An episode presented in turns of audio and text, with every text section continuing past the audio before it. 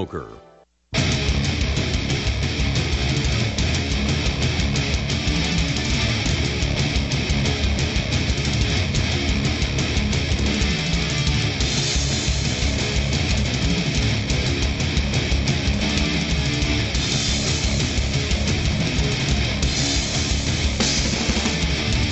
This is Free Talk Live, and you can dial in toll free. Just uh, dial in at 800 259 9231. You can take control of the airwaves. You can bring up whatever's on your mind. 800 259 9231. Joining you tonight, it's Ian. Michelle. And Mark. And you can join us on our website at freetalklive.com. We give you the features there for free. So enjoy those on us at freetalklive.com. Uh, we'll tell you more about those as the night goes on here tonight. 800 259 9231.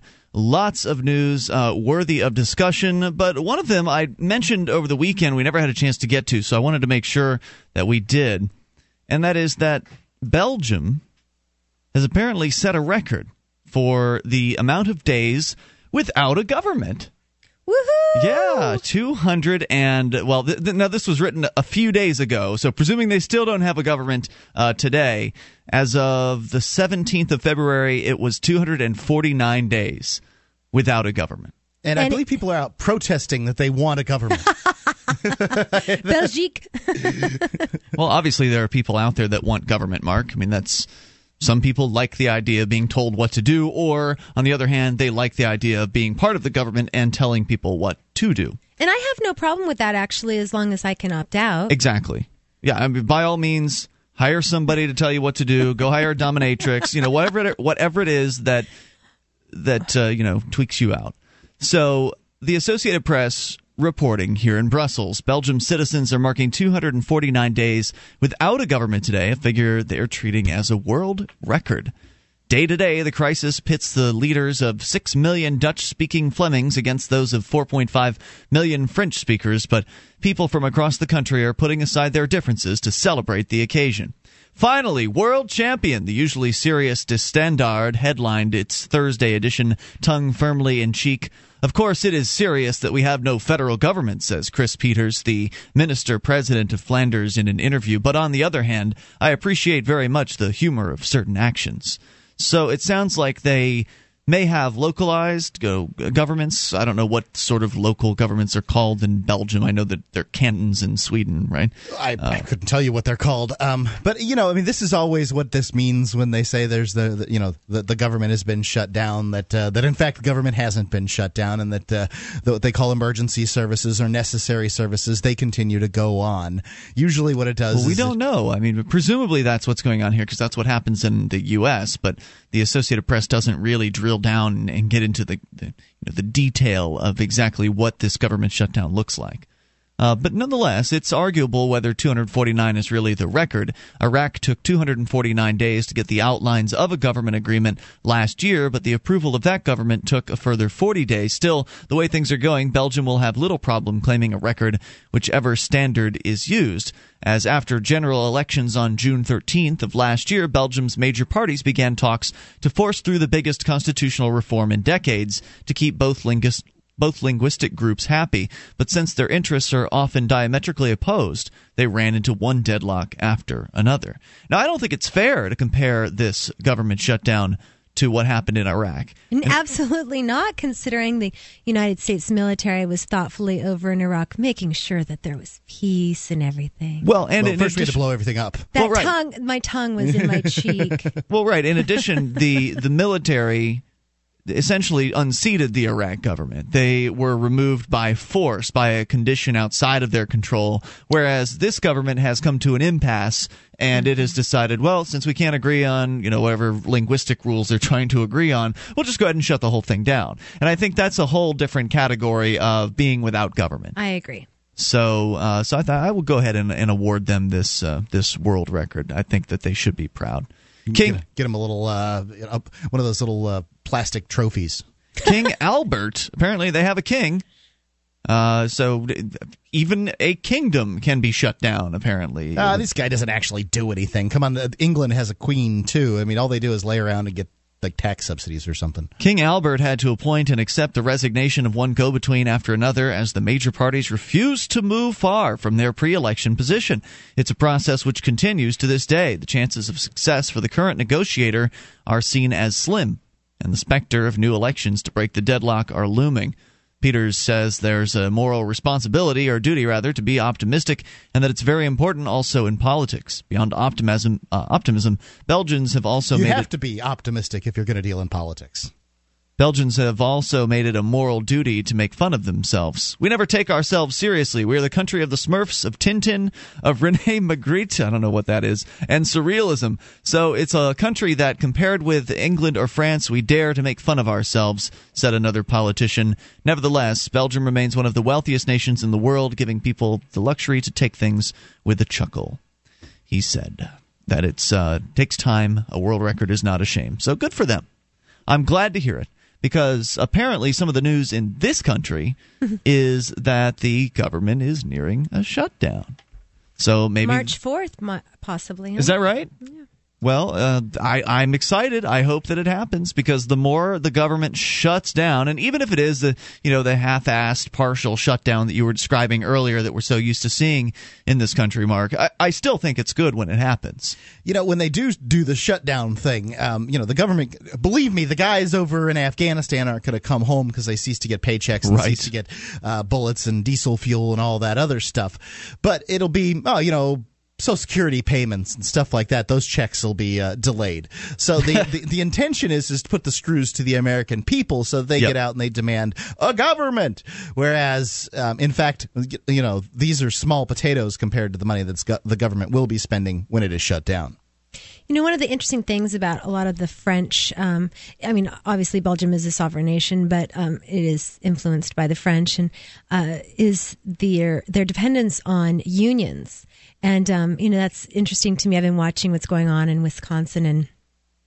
And uh, my one experience that I had with the French government and the unions um, was in uh, uh, Tahiti. And while I was there, the um, the uh, unions went on strike for trash and mail. Mm. So consequently, there was trash everywhere and there was no mail, which if, you know, when I was on the little island of Bora Bora, that meant that nothing could be shipped in. Consequently, you you couldn't go and buy a $12 jar of peanut butter, tragically enough. Wow. so, you know, I mean, and so what ended up happening was the local economy on the island actually boomed because it didn't, you know, fish was aplenty. Yeah, the the local producers of peanut butter, they they suddenly can sell their products at a premium. That's the problem with those little island nations, and I understand that. I I don't know if uh, Tahiti was at the time was sovereign, or if it is even sovereign it's now. French Polynesia. Yeah. So. I, I could I wouldn't be able to tell you. Um, being an American, I only learn geography when we actually attack and kill people there. so um, these uh, southern hemisphere right, in the middle of the ocean. I, I have Pacific. a general idea. Like I could probably dro- drop a nuke somewhere near it.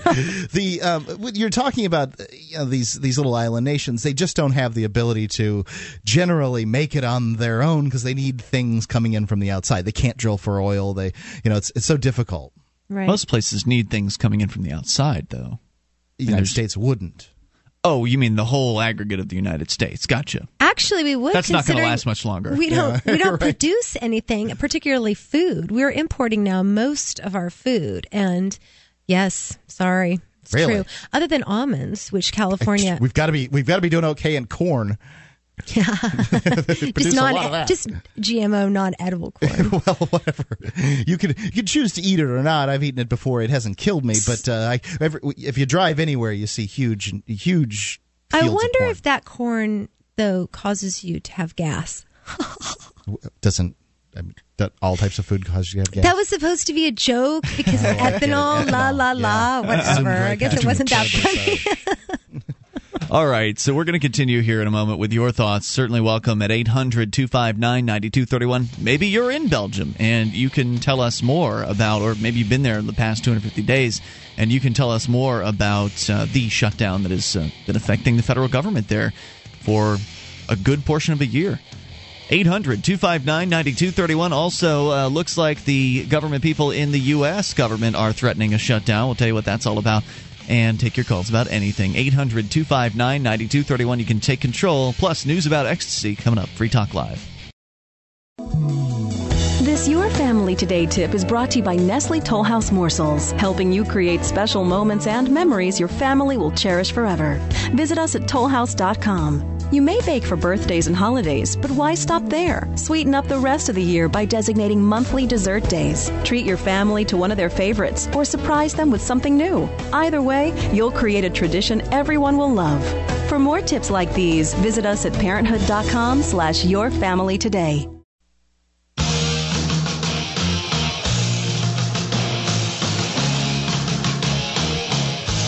This is Free Talk Live. You can take control of the airwaves and dial in toll free at 800 259 9231. That number brought to you by SACL CAI.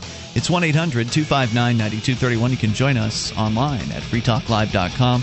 We give you the features on our site completely free, so enjoy those on us. Again, that's freetalklive.com.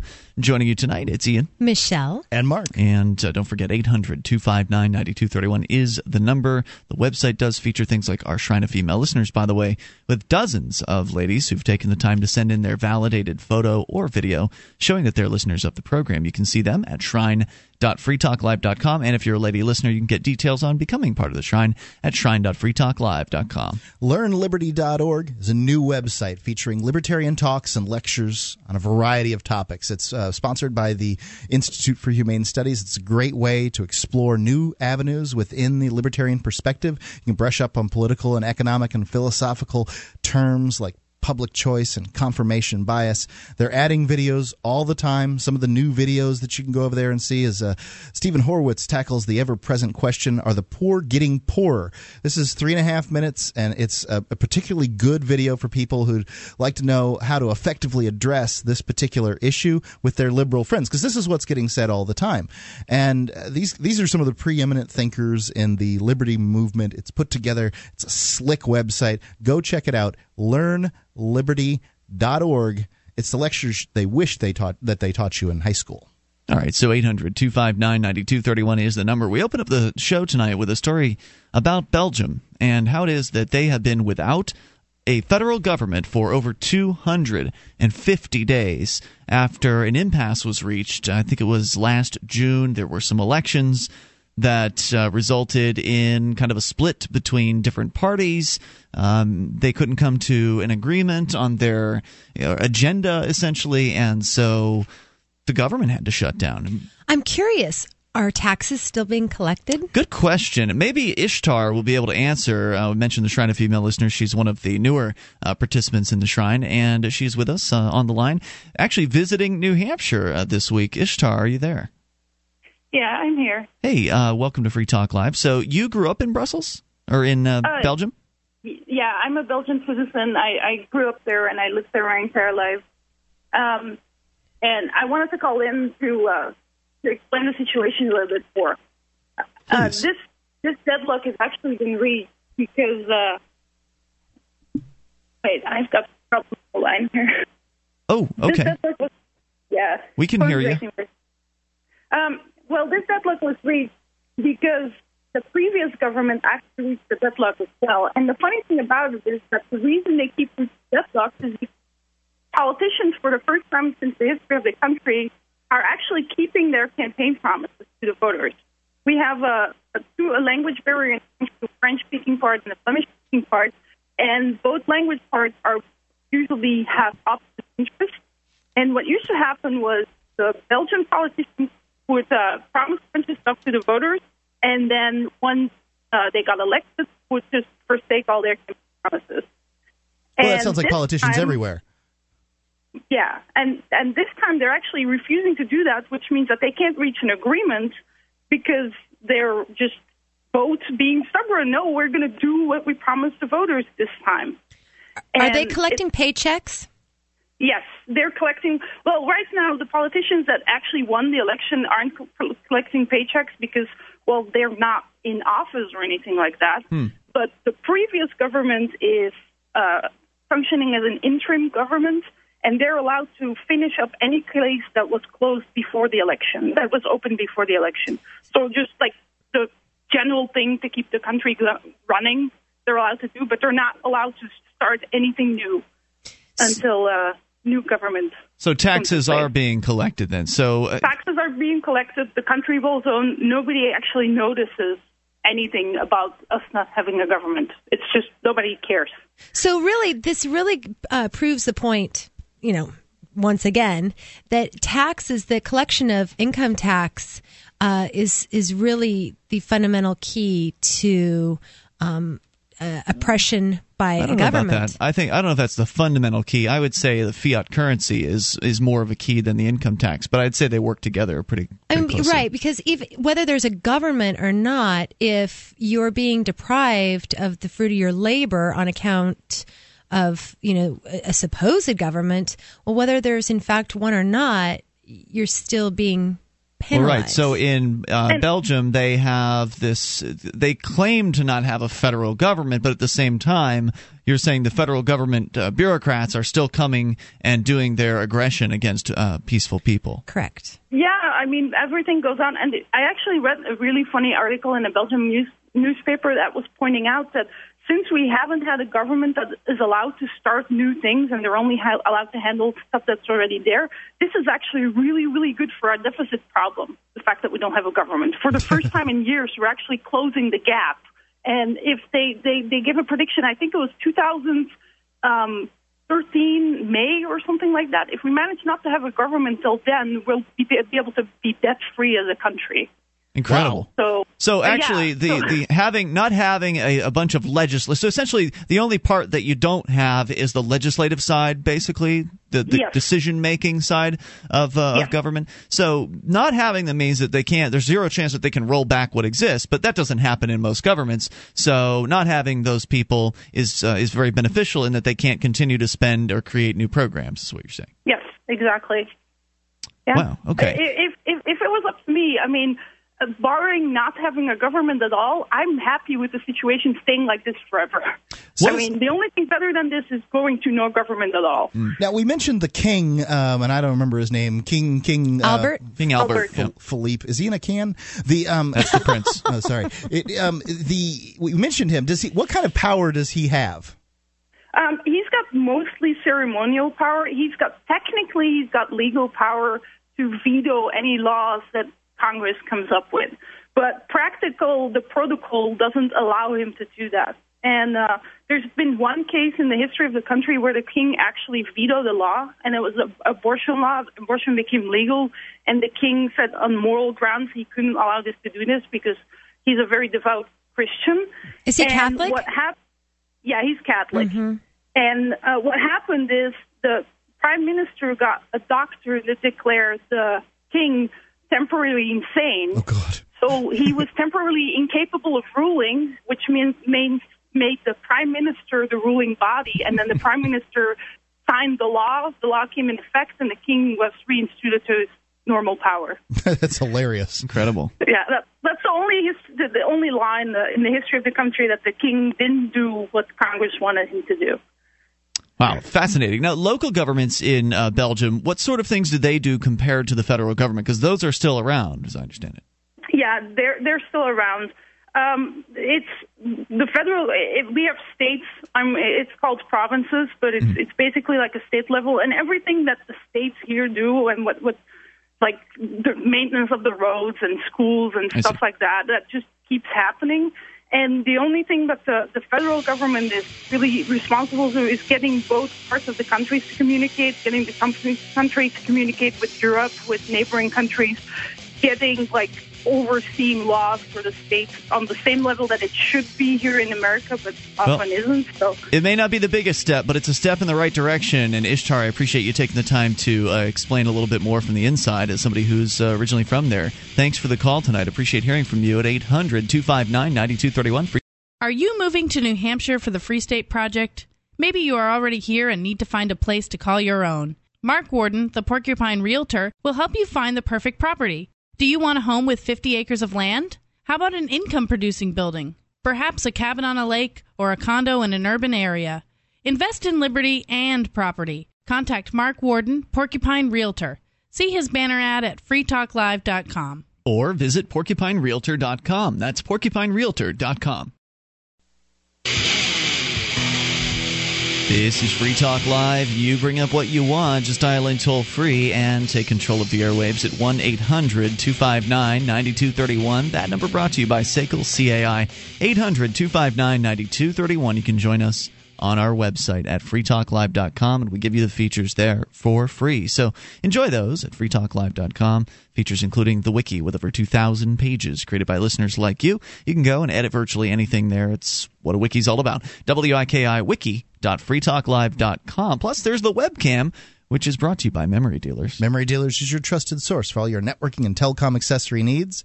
They offer the world's largest selection of discounted optical transceivers, including SFPs, XFPs, GBICs, XENPAKs, and X2s. They're 100% compatible with all major networking equipment manu- manufacturers, including Cisco, 3Com, Foundry, Alcatel, and HP, at up to 99% off of list price.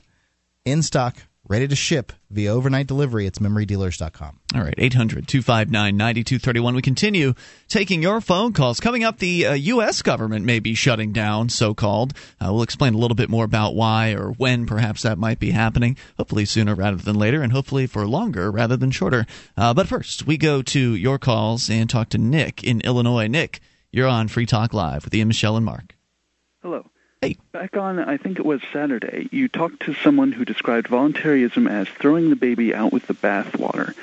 Uh, one retort which that caller made, which I don't think was adequately addressed, at least not in the way I would have liked, was his claim that anything which could be done better by the private sector already is.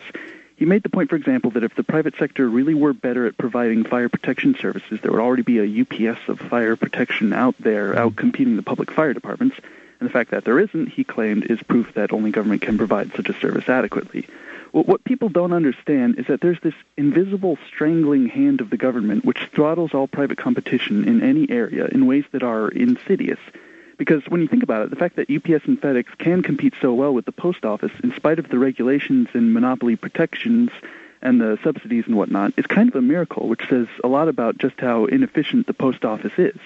UPS and FedEx are basically paying a subsidy to the post office out of their own profits in the form of taxation, Mm-hmm. and they are regulated out of competing with the post office in certain areas like first class mail, and all of their customers are forced to pay for the post office anyway, and yet they are still better enough than the post office that people are willing to pay extra for their services Yep. over and above what they're forced to pay anyway for, to the post office. So if you ask me, the only reason we don't have an equivalent to FedEx in the markets for police or fire protection is because uh, either regulations explicitly forbid it or they make it completely unfeasible. But if they were to, but if we were to remove that invisible strangling hand of the government, the very institutions which that caller claimed can't exist would exist. Wow. Well said, sir. I got Yeah, I nothing mean, to say on It that seems one. obvious. I didn't even know the caller was trying to say that. I guess the uh, the, the exchange was just so heated. I I missed that part, but uh, it makes perfectly good sense.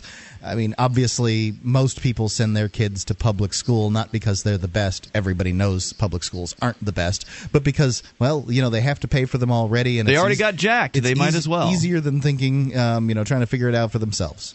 Yeah, that's all I have to say. Thanks, Nick, for the call. Appreciate the thoughts at 800 259 9231. That number brought to you by SACL CAI. Let's continue with Ty in Tennessee on the amp lines. Hello, Ty. Wow, it's, uh, that was a great call from Nick. Yes, uh, sir. I wish my my call had to come uh, before him so that he could possibly answer my question. Um, I've been having some discussions on Facebook, you know, in the wake of the uh, Wisconsin deal with the unions. That uh, you know, one of the they keep on coming up with these arguments that you can thank unions for the 40-hour work week, you know, and uh, basically we would all be uh, pawns of corporate bosses without unions. And uh, I was trying to find some uh, intellectual ammunition against those kinds of arguments. I'd like to say I hate the uh, 40 hour work week uh, with a passion from back when I was working in, as an hourly employee um, because it prevented me from actually being able to work the amount that I wanted to work um, because the companies. You know, they're forced by law to, if they are going to have you work more than 40 hours, pay you a certain amount of overtime, usually time and a half, as I understand it. And in mo- most cases, they would just so rather just hire another employee uh, to work those hours, bring a part timer on, rather than let any full time people go ahead and, and take some extra hours because it costs them more to let which is so ridiculous because now they have to retrain they have to train someone etc and you you know with your work ethic and everything i imagine um, you know would have been able to maximize that time for the company you were working for, et cetera. And, you know, I'd like to say that in the past when I've had businesses and things, 40 hour work week. I mean, you know, I worked like 80 hour Nothing. work weeks, Yeah. you know? I'd also like to, uh, you know, address, sort of address this from the other side. I think that that's a very true statement what Ian uh, just said. But these are different animals. You're not talking about private sector unions here. The, uh, all the advances that were made by unions, and they were many, um, that all those advances were made by private sector unions with private sector people getting together and saying, "Hey, we're not taking these working conditions from bosses," which were essentially passed down from slavery times anyway. You know, the, the, from the time frame when it was okay for a master to beat a servant and for an employer to beat an employee. These things actually went on. So these private sector unions, you know, made great strides in those areas, and I'm not going to diminish that. These are public sector unions, and they're they could give a flying flip at a rolling donut about you because it's in fact you from which they steal. These people, um, th- th- their their paychecks come out of your pocket, so they don't care about your well being. They, they- of course they want you to thank them for, while they steal your wallet. What thief wouldn't? But that's exactly what you're dealing with when you're dealing with public sector employees demanding from their um, their ultimate employers. That's you um, more wages and all these other things. You don't have the same luxury to demand back from them. They they get to vote and they get the paycheck from the government. You just get to vote. So they are at, they have the upper hand in this circumstance. There shouldn't be any public sector employee unions at all. Well, there shouldn't be a public sector, but I agree with that, Mark. And I'm glad you pointed that out because it is a very important distinction to make in this conversation. Uh, I just, you know, heard that 40 hour work week thing and it, it set me off because I think that's just, that's, you know, kind of the hallmark of, uh, of a lazy person. Well, thank goodness we've got the government out there to make sure that I don't have it's to not work that they're too lazy; hard. they just may hate their job. Yeah. You, you understand? I mean, many of these, I, I suspect, many of these people that worked at unions, I, I get the impression that many people, sort of in the past, did really crappy work Right, that but- I wouldn't want to have to do. Sure, but and if I had a that- job where I wouldn't want to, didn't want to be there, I'd certainly want to get full pay for as few hours as possible. It's presumptuous, though. You may be right about that, Mark, uh, but it's presumptuous. It presumes that uh, the person they're talking to also hates uh, what they do and would prefer to be somewhere else, and that the 40 hour work week is somehow, it presumes the 40 hour work week is valuable to the person with whom they're speaking. Right, and I've had jobs that I found less and, and more fulfilling throughout the years, but I've always tried to put in as many hours as I could because I wanted the money. So, uh, Yeah, just the thing I didn't like is the idea that nobody would ever have a weekend off if it wasn't for unions. that seems to be the argument. You know, nobody would ever. You'd be working seven days a week. yeah, I think they know, give them way too much credit. cracked over you.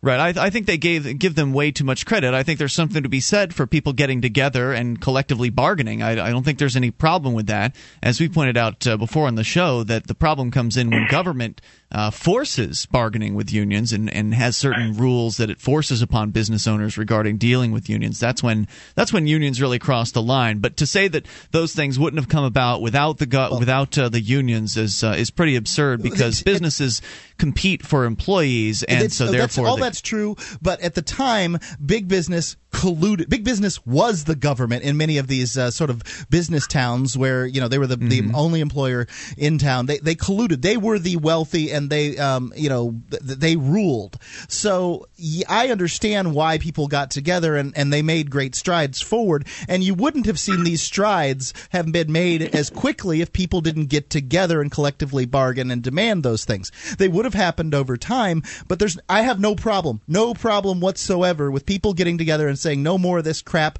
It's wrong. It's not, just. It's when they force someone else to participate in their little club in some way, shape, or form that it goes off the rails. If I work at a business, I shouldn't have to enjoy join the union, even if I if you know if I don't want to. Thanks for the call, Ty. Appreciate hearing from you at 800 259 9231. That's the SACL CAI toll free line. You can take control of the airwaves and bring up whatever's on your mind. Is it a union when two employees get together and uh, kind of make a deal with the boss? It is. All right, so you so it doesn't have to have all that big structure or anything like that either uh, to be effective. More coming up. You take control. This is Free Talk Live. Do you have a product or service that you can sell to a national audience? Free Talk Live is a nationally syndicated talk show on more than 90 talk radio stations from Maine to Hawaii. We've been named to Talkers Magazine's Heavy 100 list. That's the 100 most important radio talk shows in the nation, thrice. And five times the best political podcast from podcastawards.com. You can have access to our 90 plus stations and our large and loyal podcast audience for as little as $500 a month. Contact me, Mark, at freetalklive.com.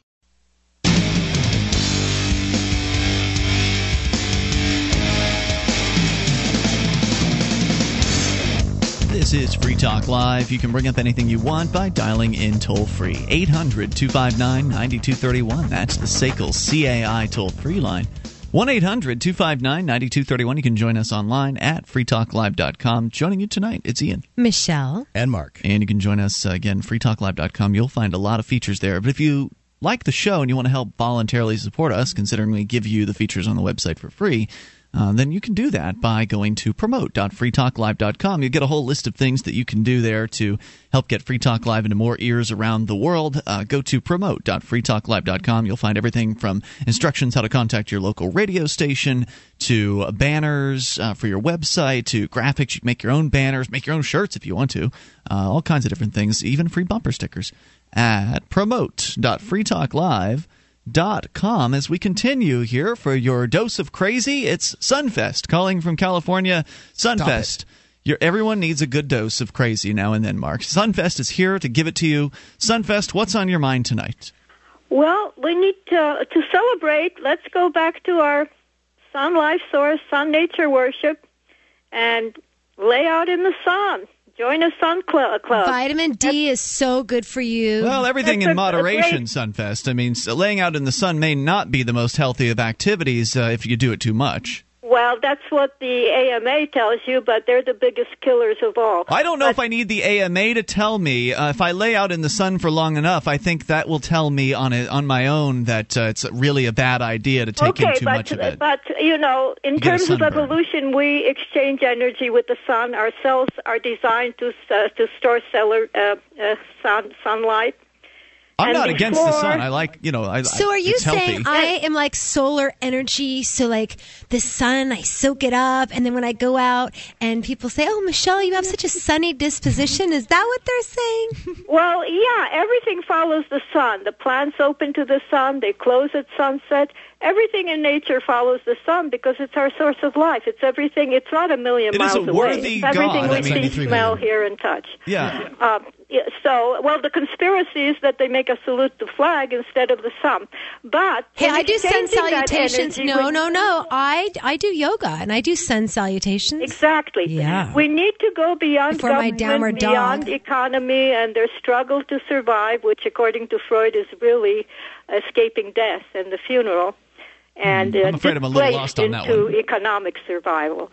And You know, you um, had me with the whole sun worship thing. I mean, I'm not going to worship the sun, but I think that as far as But gonna the worship- sun will dry the water, the ice, the oil, the chemicals, the hothouse, and uh, and uh, you know the, the the rising water. It'll save the solar system and our immortal atom, which is what uh, those few are after. Uh, they have to remember that in destroying Earth and the rays of the sun and the sun, uh, they're destroying the solar system that's connected to it. wait us. a that minute, we hold on. Who's destroying, Destroying the sun rays. Wait a minute. Yeah, what does that mean? destroying the rays Oh, of the uh, sun. well, you know, this has been, you know, like Alex Jones has been saying, this is no conspiracy theory. Milli They've been, uh, they've been writing about deflecting the sun for years and years. It's been in Newsweek and Time. This is part of environmental you're talking uh, about you're talking about like weather modification. Uh, the exactly. idea. of- Messing with the climate is destroying our our solar system, and so we're I connected. don't know if that's true. How though. could the messing with the climate destroy the solar system? there, uh, because messing. Aren't you exaggerating a bit there? No, no, we're not amoebas. Industry, uh, uh, you know, they're colonizing space too. We may be amoebas, but industry, with its uh, uh, war scale, uh, they're blowing up uh, uh, stars. Uh, uh, I don't know if that's true. I'm, I'm pretty sure. Sunfest, That's- I think that anything that is worth let me- let me worshiping, say- let me you, Sunfest, anything that is worth reporting is worshiping- part Hold on of now, the Sunfest. struggle to survive economy. Everything Wait, you're wait, wait! reporting You're is going too far people into in the jail. crazy. We need to just slow down. Go ahead, Michelle. anything that is worth worshiping cannot possibly be destroyed. in my estimation. Well, the, the industries, you know, they're endangering and destroying species. It can't be. It can certainly wane and the sun and the solar system Well- are waning. The electromagnetic field is slowing No, down. we look, had a Sunfest. galactic collapse. This Sunfest. is the environmental. Can we just slow, um, sh- slow down for just a moment? You just you spit out way too much. People can't follow you. Okay. We've got to slow down. We've got to talk about one thing. And I just I think that you use very exaggerated language, uh, maybe hyperbole. Uh, you you said that they are destroying stars. Who is they, and how are they destroying stars? Uh, the economy is blowing star, uh, blowing up stars to boost the economy because everything What? Wait. is about the job tax. The economy and, is and the reasons may be to study the granite, but the thing is that nature slash she sounded war is what the whole in the beginning of the economy is about. Now- you know. And what's government? I don't government know. is the queen of England. Government you know, it is- is supports evil. The, Okay, Government whoa, is- whoa, whoa. Last time you were really upset because feminism had taken a hit, and now you're claiming that the most powerful entity, but human, is the Queen of England, which would support your idea. No, I'm saying that it's not powerful. I'm saying that government supports the economy. That it's only the Queen of England. It's the economy with its job hunt, with its with its war on everything. It creates so enmity. I just want to understand how. You're never how. going to. I'm trying. That's what I don't I'm trying. understand about you guys is that everyone else understands that I don't it's about think so. jobs. I- I don't- It's maybe jobs. if- maybe When they're you- pandering when to somebody you. gets thrown in jail, it's Who is it that understands jobs. you, Sunfest? Can we bring that person on? Who is it that understands you? If everyone else besides Free Talk Live understands you, because I can tell you, I don't know if anyone in our audience who understands you as well. There's a guy that called Saturday night to kind of poke fun at you, and I think he he had a good time doing it, but I don't think he really understands you. So, uh, Well, who uh, understands I don't you? know. Who can you What's reference more us to? easy to understand? I, you know, maybe No, you guys are. You know, it's like this uh, guru. Uh, uh, uh, who was pouring tea for the politician Well, I think to came be a guru- him, and he kept pouring the tea, and the politician says, "Stop pouring it." He says, "Well, uh, it's like your mind. You're you're overflow. To, you're too overflowing with information to understand simplicity." Uh, what is an economy? Economies and government are there to create work. Please explain how the economy is destroying stars. and how does the government create work? Jobs. Well, it does, doesn't it? No, it does not. No. It, the uh, economy siphons- creates work. Uh, okay, call it Parkinson law. A Parkinson law is to boost the economy. Now, I everything don't want to we're go seeing, and talk about this. We've talked about the economy before with you. You made the claim that the economy is destroying stars, and I would like you to explain that, please. it's a job. It's a job. It's the same It's as when they job. go when they That go to uh, say uh, when they're colonizing space or they have a space No one's doing that yet. No. It's a job. What They're year are you living up- in? What? What year is it? I heard about it way back. I heard what about year it. Year is it right you know, now? I, I I heard about it in the ni- you know, like Alex Jones What says, month? What the day? information is What year? out there. Please you give know, me it's today's out there. date. The you solar call calendar? The people I just want to make sure. it crazy, not Sunfest, me. I just want to make sure you're not calling it. from the future. Uh, Okay, I'm What- only. Re- Look, you already know what the economy is no, no, no, doing no, because no, no. you're I'm not reporting asking it you night about and the day. economy. I'm so asking you understand you. yourself. You understand You me. need to You're stop understanding shouting. what the economy is You doing. need to just calm down. I want to Okay. know. I want to make sure if if we're going to communicate, and it's and it's very difficult to communicate with you, but I'm trying my best. If we're going to communicate, we need to be on the same page. And one of those, uh, at least uh, near the same page, one of those facts that we can uh, figure out, uh, we can identify to whether or not we're on the same page is whether we think it's the same day and same year. So, what is the Just date month, today? just month and year. Oh my God! What you're, is you're, today's you're date? You must be kidding. What is? Can you just answer the question? I'm just curious to know. yeah, you know but you sound is. like the government. That's What your is- problem. You know when Madam, you I'm when not forcing you, uh, to do uh, anything. I'm asking you a question. To, to, How hard is it to answer this Wait, question? I, will answer it in a minute. But when you subscribe to We don't mental have a health, minute. which is the ultimate government mind control, and it treats people like uh, prisoners of war because anyone who's nonconformist uh, is, uh, you know, is uh, a threat to the uh, system. They're the high mental health is the high priest. Madam, I Uh, the- am of all in favor control. of mental okay, health, and when you talk and about I do not favor the government. theory, you're, you know, you sound like the government. Madam, I do not force people to do anything, so therefore I don't sound like the government because I'm not threatening you with violence in order to get you to answer this question. What I am going to say is that we're running short on time, and so your time is very limited. I yeah, would just I like can, to know I, if you know I what called, day it is. Uh, I called as a free speech eco-feminist. Great. Okay, what day is it? What okay? day and year? What month? Where? What time is it? February twenty first. Eleven. Come Okay, on. you are Cut it coherent enough out. for that What one. am Thank- I saying that's so I- hard to understand? I'm- I'm glad you know what day it about. I just want to know the name of the name of one of the stars. Maybe New. Hampshire is too insulated, and you guys never hear the news. But like Alex Jones says, he he is. You know, people are Alex also Jones is a talk the show same host, not a him, and he newsman. the information is out there. Thank if you, Sunfest. Thank that you so much for the call. Appreciate hearing from you tonight at 800 259 9231. I want to post one of her incoherent sentences as a Facebook update, uh, status update. It's a I good feel idea. welcomed home now. You can bring up anything. Well, you just write back from a trip from New Jersey. Uh, that's what you mean by that. 800 259 9231. That's the SACL CAI toll free line. I just wanted to make sure she wasn't calling from the future. She was talking about colonizing uh, other planets and like things that aren't happening yet, uh, destroying stars. I Apparently, they are happening. Mankind's nowhere close to being able to destroy a star. You can throw as many nukes as you want at the sun. It's not going to do anything. We're coming up. Free Talk Live. You know the Constitution like the back of your hand.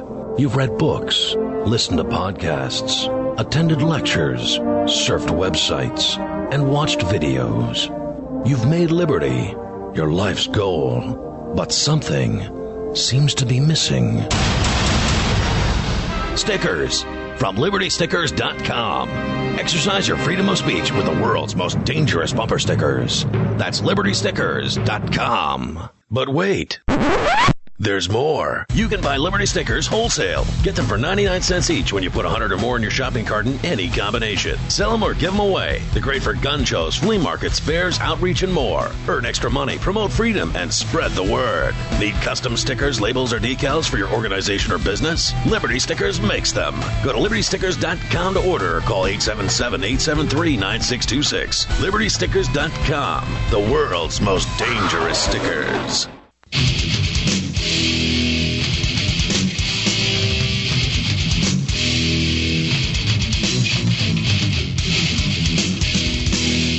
This is Free Talk Live. You can take control of the airwaves, dial in toll free, bring up whatever's on your mind at 1 800 259 9231. That's the SACL CAI toll free line. 800 259 9231. Joining you tonight, it's Ian. Michelle. And Mark. And you can join us uh, again on our website, freetalklive.com. Uh, there's much to discuss, and international news is part of it here. We started out talking about Belgium and the, how they've shut down their government, or at least the federal government is no, no longer meeting. Uh, they haven't been doing so for 250 days, the legislative side of things. And there's a lot of other news uh, coming from around the world. Mark, you mentioned there's some bombs being dropped on protesters in Libya, but of course, Libya isn't the only place where uh, protests have been going on. We haven't been covering them in too great of detail. There's just so much to talk about.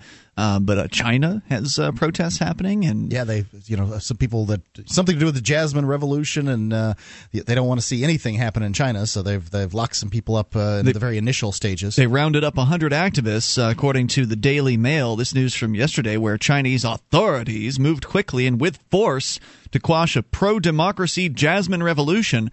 Believed to have been inspired by the recent uprisings in the Middle East and North Africa, more police than usual were scrambled to the li- uh, to line the streets today. And there were a number of activists detained after online sites had organized staged protests in Beijing, Shanghai, and 11 other major cities. Citizens were urged to shout, We want food! We want work! We want housing! We want fairness! A slogan that highlights common complaints among ordinary Chinese. Many activists said they didn't know who was behind the campaign and weren't sure of what to make of the call to protest, which was first posted on U.S. based Chinese language website Boxun.com.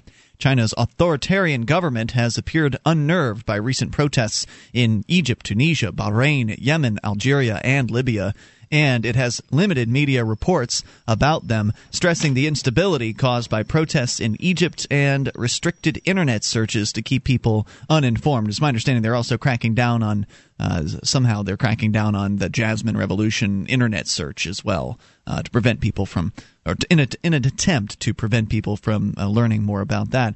Now, of course, as usual with these international protests, uh, you know, there's there's some things that are positive about them and some uh, questionable from a liberty perspective, right? I mean, obviously nobody supports uh, nobody on this show supports authoritarianism, but on the other hand, we're not big fans of democracy either. Um, I guess democracy is probably a step in the right direction, uh, but it's it's hard to get too excited about it. Yeah, right. Um, you know, I mean, democracy being two wolves and a sheep deciding on what's for dinner. Um, yeah, it's hard for me to get excited about. And and the slogan, uh, "We want uh, food, we want work, we want housing, we want fairness."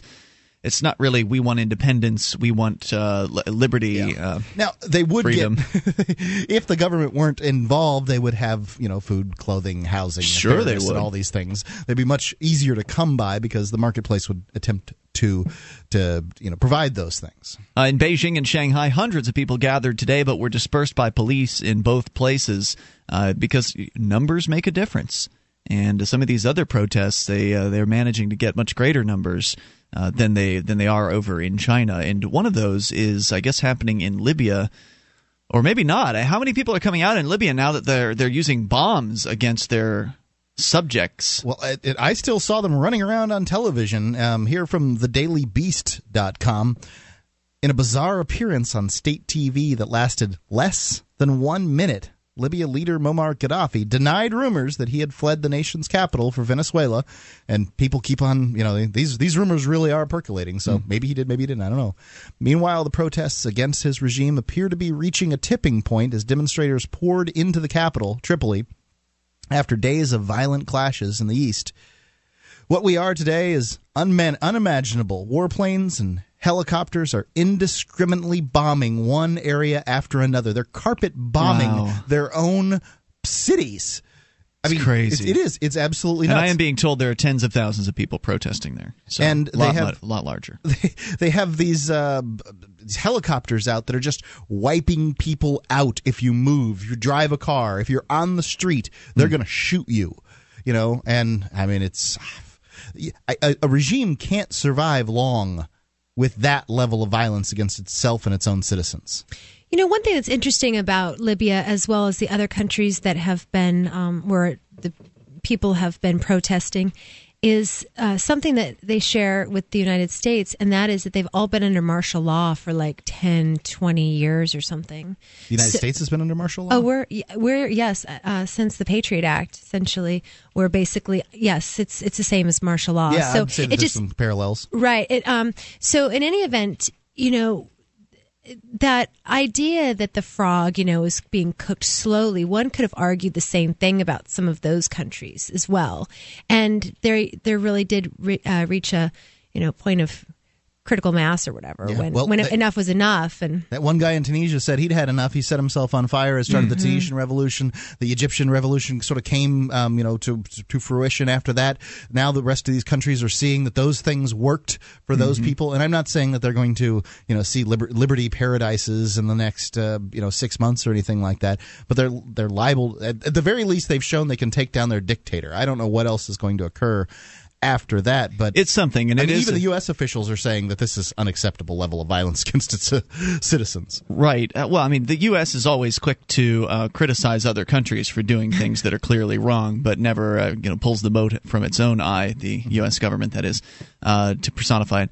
Ninety two thirty one is the number. So I think it's important to to talk about these issues, to point out things that are really relevant, especially to the ideas of advancing liberty, and talk about what the folks that are protesting are getting right, uh, because they are getting some things right. And one of the things they're they're getting right is using the internet to organize these protests. Uh, that's one of the was one of the hallmarks of what was going on in Egypt, and presumably similar things are going on in these uh, these other places where they're using tools like social networking, Facebook, uh, of course, email, and, and other ways to to meet up in the digital world. That way, you don't have to take the same kind of risks, you know, to go meet at a coffee shop somewhere uh, surreptitiously. Uh, it, it it completely changes the way these things can run. Uh, it's not 1940s Germany anymore when the White Rose Society had to pass out uh, pamphlets risking imminent de- uh, imminent death from uh, from doing this. Now you can disseminate information in a much more anonymous uh, fashion and um, in a much more efficient. Uh, and effective fashion, and, that, and that's changing the way these things are happening. It's making them possible in a way that uh, heretofore they've been impossible. And I think that's pretty cool. You mentioned, um, you know, Facebook and, and the change of things. I thought it was really funny that the same day that, uh, you know, Facebook really exploded with Facebook marches with Egypt and the different, you know, event pages and everything, uh, Hillary Clinton was being interviewed or, you know, some, not a State of the Union, but whatever her little talk was. And she was talking about the importance of free speech. and the same day here in this country, they were voting to um, maintain the ordinances of the, of the Patriot Act. well, wasn't this the same speech that the guy stood, the veteran stood Yes. up, and, and he was, uh, you know, like speaking out against whatever she was saying, and then they drug him off. He's and a beat him former up? CIA, um, not agent, but um, a upper official within the CIA.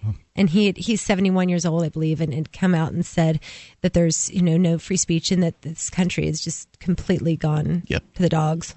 Absolutely right. Your thoughts are certainly welcome at 800 259 9231. She didn't, miss a beat on that though. She just kept right on going. You She's know, a talking, professional. The little talking points and everything, and you know, feeding the pablum to the American terror, an American's terrible baby, and uh, you know, off they went. Was there, Mark, more to say about what's going on in Libya? I mean, besides the fact that they're bombing people I, that are you know, in the I streets? wish I wish I could somehow flesh this out, but it's it's it's it's just amazing to me. Um, you know that, that but that's that's the story. Toll free number 800 259 9231. That's the SACL CAI toll free line. Now, some of the news from over here, as we mentioned last hour, didn't really get into the details. Uh, Reuters reporting that uh, senior U.S. Senate Democrats slammed Republicans on Sunday for a reckless threat to shut down the government. Amid deepening political posturing on both sides over federal spending and the budget deficit, the House of Representatives voted on Saturday to cut federal spending by $61 billion through September. But the That's Repub- nothing. Yeah, it's chump change. Uh, but the Republican measure will likely die because Democrats who control the Senate oppose it, and President Barack Obama vowed to veto it. Uh, we'll tell you more about the purported shutdown, what may occur here shortly. 800 259 9231. You can take control of the airwaves. Need to have like a government shutdown party. That's a good excuse to, uh, to throw a party. You can take control, bring up whatever's on your mind. 800 259 9231. This is Free Talk Live. DVD, books, music, instruments, periodicals, computers, software, electronics, photo, cell phone, office products, home and garden, bed and bath, furniture, kitchen, pet supplies, automotive, hardware, apparel, shoes, jewelry, grocery, healthcare, sports and outdoors, toys, games, used, and more. It's a department store at your fingertips. Shop.freetalklive.com. Get all your shopping done, get a great deal, and a portion of your purchase goes to benefit Free Talk Live when you enter Amazon via shop.freetalklive.com.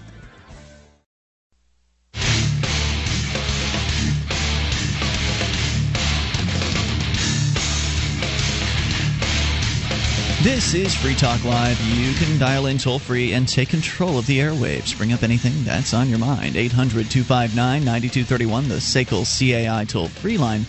1 800 259 9231. You can join us online at freetalklive.com and enjoy the features that you'll find there uh, completely free. freetalklive.com. Archives uh, included, by the way, going all the way back to late 2006. You go, click, and download. They're yours. You don't have to log into anything. You don't have to jump through hoops. It's just free, the way good talk show sites should be. So go and check it out at uh, freetalklive.com and enjoy all those archives. And also know that the Free Talk Live archives are brought to you by HostGator. HostGator is a worldwide leader for web hosting. They make it easy for you to get your own .com domain name, Dot .anything for that matter. You create your very own website with their free site builder tools and templates. They've got more than 4,500 templates. Whether you want a personal blog or a complete e-commerce business website, let the experts at HostGator.freetalklive.com host you. You'll get 24/7 technical support, 45-day money-back guarantee, a 99.9% uptime guarantee, and your first month completely free at hostgator.freetalklive.com. So there is apparently something of some sort of an impasse that uh, may be reached in Washington D.C. between the political sides. We were talking about how Belgium earlier has also reached a similar impasse last year, and they've had a federal government shutdown, so-called, for uh, over 250 days. Maybe the same thing will be true of the U.S. government. I don't think we've ever gone that long in this country. I think Belgium set the rec- the world record. Uh, but nonetheless, it is being threatened, and I hope that uh, that they follow through on their threats. Actually, uh, this country, the United States, went from 1776 basically until 1789.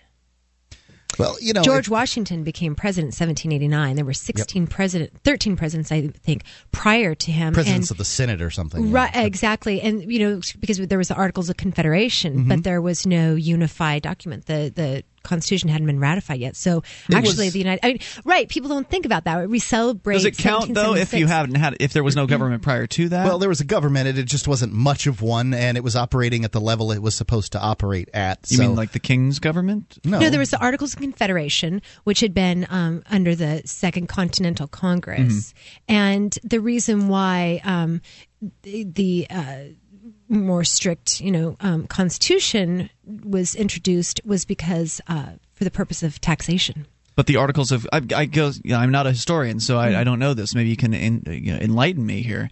The Articles of Confederation did not go away once they created the Constitution. yeah, they were replaced. It was So, replaced. but, why the- was there no government then? I mean, if they, you're saying they signed the Constitution and there was no government for I think several she was years. saying comparatively. I mean, um, you know, there's there was less government going on under the Articles of Confederation than there currently is going under. Uh, uh, so in there Belgium. was a government then. There's, okay, there there wasn't. were no there wasn't. There really wasn't a federal government. No, not until the Constitution was ratified. So the Articles of Confederation, that's not a government. That's just what is that? That w- all the guys that you know met in in um, Philadelphia. Who Sounds right. Yeah, pardon They weren't me. making any decisions for the others, uh, for the states. It was a federal government such as it was, but it wasn't much of one. It was Hmm. United States with a small U, Mm-hmm. capital S. And then once the con- the Constitution was ratified, it became capital U, capital S. That's really when it became a federal, like a country. Hmm. You know, those capital letters are important. Now you're going to get those people calling in. 800 259 9231, the SACL CAI toll free line. You can bring up anything here. All right, so what's going on now? Well, they uh, voted on a uh, House of Representatives voted on Saturday to cut federal spending by 61 billion dollars through September. Now, before you start, uh, you Republicans out there uh, start celebrating it. Uh, yeah, Republicans, Tea Party, yeah, cutting it back.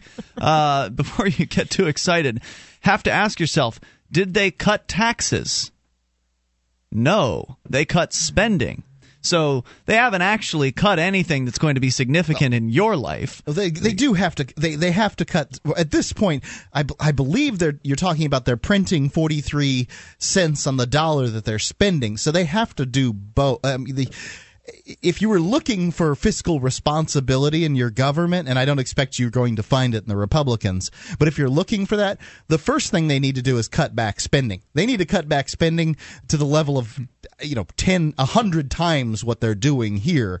Um, to yeah, but really, you can't really call this a cut, right? I mean, it's it's it's a not sliver. cutting anything as far as it's going to affect you. You're still going to be paying more, likely. Well, I, I think you'll if you make more money, you'll be paying more. Many people are out of work, so they're not going to be paying much of anything. Actually, you know, I think that it's really the responsibility of the boss to to determine the whether or not anything needs to be cut or whether something ought to be spent. And if if you ascribe to the Constitution, then the American people are the boss. And I think it's time that we stop. You mean the boss of yourself? Well, I'm the boss of, of the United States government. that's not true. Come on. right. Mm-hmm. But That's just a fantasy. So until people stop paying them, I just, I mean, I'm just, I know it's a broken record. I'm going to keep going over and over again. I'm again. on board with you, Michelle. Yeah. So, uh, but of course, it hasn't actually gone through. This is just what the House of Representatives passed. Uh, so it's up know, pie in the sky at this point to even cut 61 billion in spending uh, because they are expecting it to be shut down in the Senate, and uh, Barack Obama has promised to veto it. Now he has outlined his own plan for less severe spending cuts in 2012, and has warned that tightening the belt too much too soon could harm the slow economic recovery. Remember, we're talking about a government with a what is it, three trillion dollar budget, I believe. Three trillion dollars compared to sixty-one billion. You do the math. That's a fraction, a small, small fraction. Fraction of a percent. Yeah. Uh, Democratic Senator Charles Schumer criticized House Speaker John Boehner and uh, Senate Republican leader Mitch McConnell over talk some Republicans, among some Republicans, that they would rather shut down the government than relent on their spending cut demands. And uh, I hope that they do. With the government funded only through March 4th, the government could run out of money if lawmakers fail to act. But both sides have been urging compromise, which is unfortunately what happens here all too often. If it were only more like Belgium, where people, these people would just dig into their trenches and, uh, you know, have to shut it down. This was seen as the likeliest outcome, even by one of the House's new breed of small government deficit slashing freshman Republicans. Yeah, right. I'll believe it when I see it.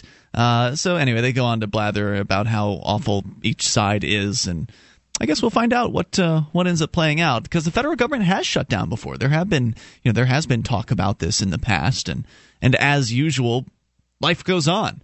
And I I, th- I always think it's interesting when governments shut down, whether it's the state governments, some of those may end up doing that soon too, uh, over their budget uh, problems or the federal government because there's always so much to do made about it. Every newspaper, every television station is covering this this government shutdown as though it's a big deal. And of course the government people are constantly pushing how wow this is going to threaten the uh, you know the important services like the police. We we can't just have the government shutting down. Of course uh, the government does shut down and people go about their lives. And I, I, I think that makes a difference. It must make a difference for some people to hear all this news about the government going away and then have it go so-called go away or shut down and look around and see that things aren't really any different. I think that makes an impression on people. I, I think it was during the Clinton administration that they claimed that the government shut down. That's right. I, I don't think believe so. That crap.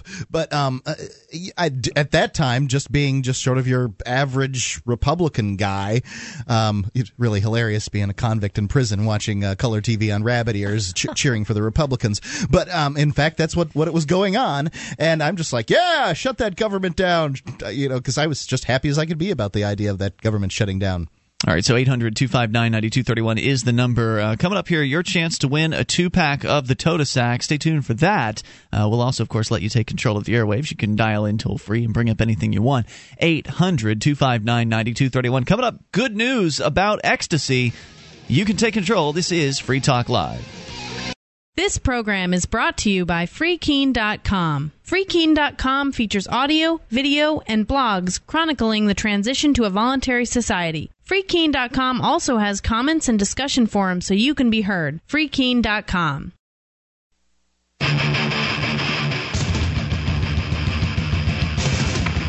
This is Free Talk Live. Dial in toll free and take control of the airwaves. You can bring up anything you want. 800 259 9231. That number brought to you by SACL CAI. 1 800 259 9231. You can join us on our website at freetalklive.com. And we give you the features on the site there totally free. So enjoy those on us. Again, freetalklive.com features including news updates. Get signed up and we'll keep you in the loop whenever there's something you need to know about Free Talk Live. You can follow that information via your email box or maybe you prefer Twitter and Facebook. We can do it that way too, or all of the above. Take as many as you like for free over at news.freetalklive.com and be kept in the loop. That's news.freetalklive.com. Are you on any medications? Are you getting your meds at a local pharmacy? If you are, you're likely paying more than you have to.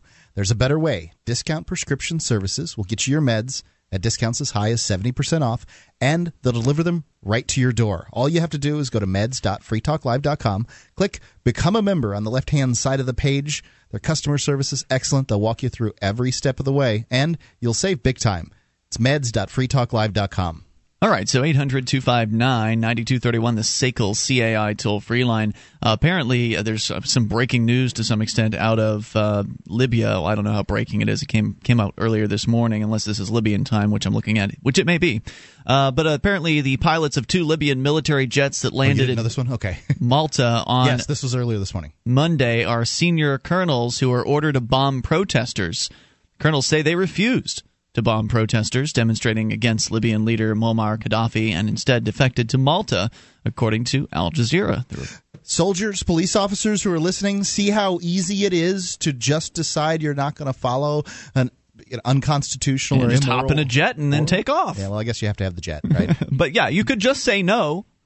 You could just say no. In fact, we were talking with somebody recently about the uh, what the Oath Keepers is what it is. Yes. And uh, you familiar with that? Mhm, absolutely. What is it? The um, it's a retired uh, veteran military people. Um, you're not really supposed to be in it, from what I understand, if you're currently in the military. oh, I don't think that's so. Oh, that was Okay, well, that was what I they, had. they said they were I keeping their oath, but go go ahead. Yeah, okay. So they have taken a secondary um, oath to keep the Constitution, and there are basically 10 tenets there, uh, including not taking away arms from um, the public, not you, not um, uh, obeying martial law to arrest, you know, peaceful protesters and things like that. So oath keepers is, you know, policemen as well as um, military involved people who. It's not a ra- it's not really about rolling back the government from what I can tell. It's just more about keeping it from getting any worse. Would you say that's accurate?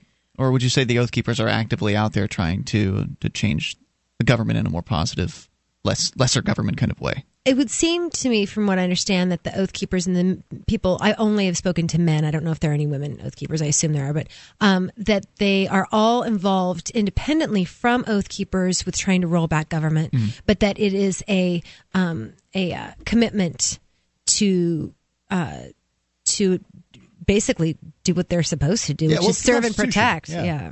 Well, it reminds me of uh, something that we were doing last week, uh, and you, I don't think you were there for this, uh, Michelle. You might have been down in New Jersey at the time, but uh, Damo and Pete from LibertyOnTour.com had a court date, and as you know, if you've been listening to the show for a little while.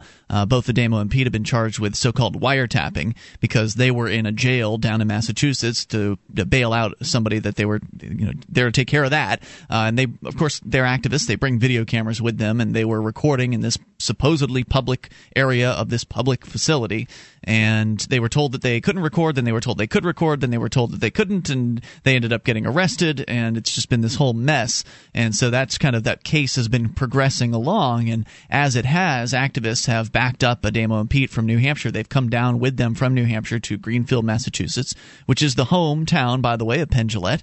Um, and they, you know, we've been to Michelle. You did come out to one of the court appearances. Yes. there were about 20, maybe twenty of us that were there. yep. A bunch of us had these "No Victim, No Crime" uh, LibertyOnTour.com T-shirts on, which was great.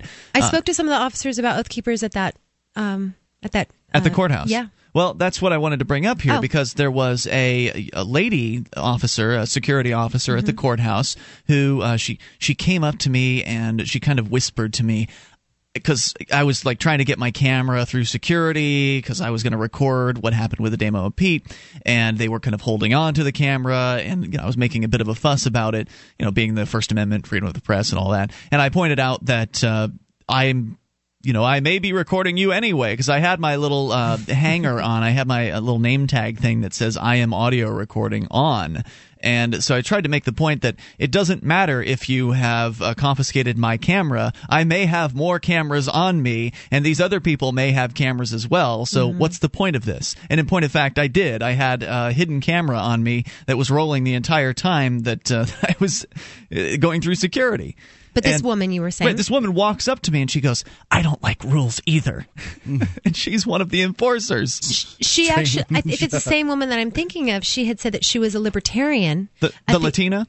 Oh, no, no, this no. is This a is a. Latina, uh, a uh, lady, uh, uh, like security officer in the court. The lady you're talking about was a like a lawyer uh, Yes. that you're referencing. She claimed she was an anarchist. That lady. Oh wow. And uh, but anyway, so this lady walks up. I I don't like rules either. And then she comes over later on, and she uh, when we were kind of wrapping things up, she cu- talks to a group of us, and she this is like what we did. This is like what I did back in the '60s. And she was very excited, like she was very into uh, what was going on. And she grabs one of the "Don't Take a Plea Bargain" flyers out of my hand, and and uh, yeah, it was great. It was Well, great. I- and oh yeah, and someone gave her the uh, Oath Keepers card too at that moment. I use the Oath Keepers as kind of a lead in when I'm talking to the police or whatever is and and what I essentially say is this is a step if you would like to take this toward um, dialogue, peaceful dialogue with, you know, anarchists and voluntarists and and if you go to the site, it's there are 10 um 10 commitments that they have that, uh, that say uh,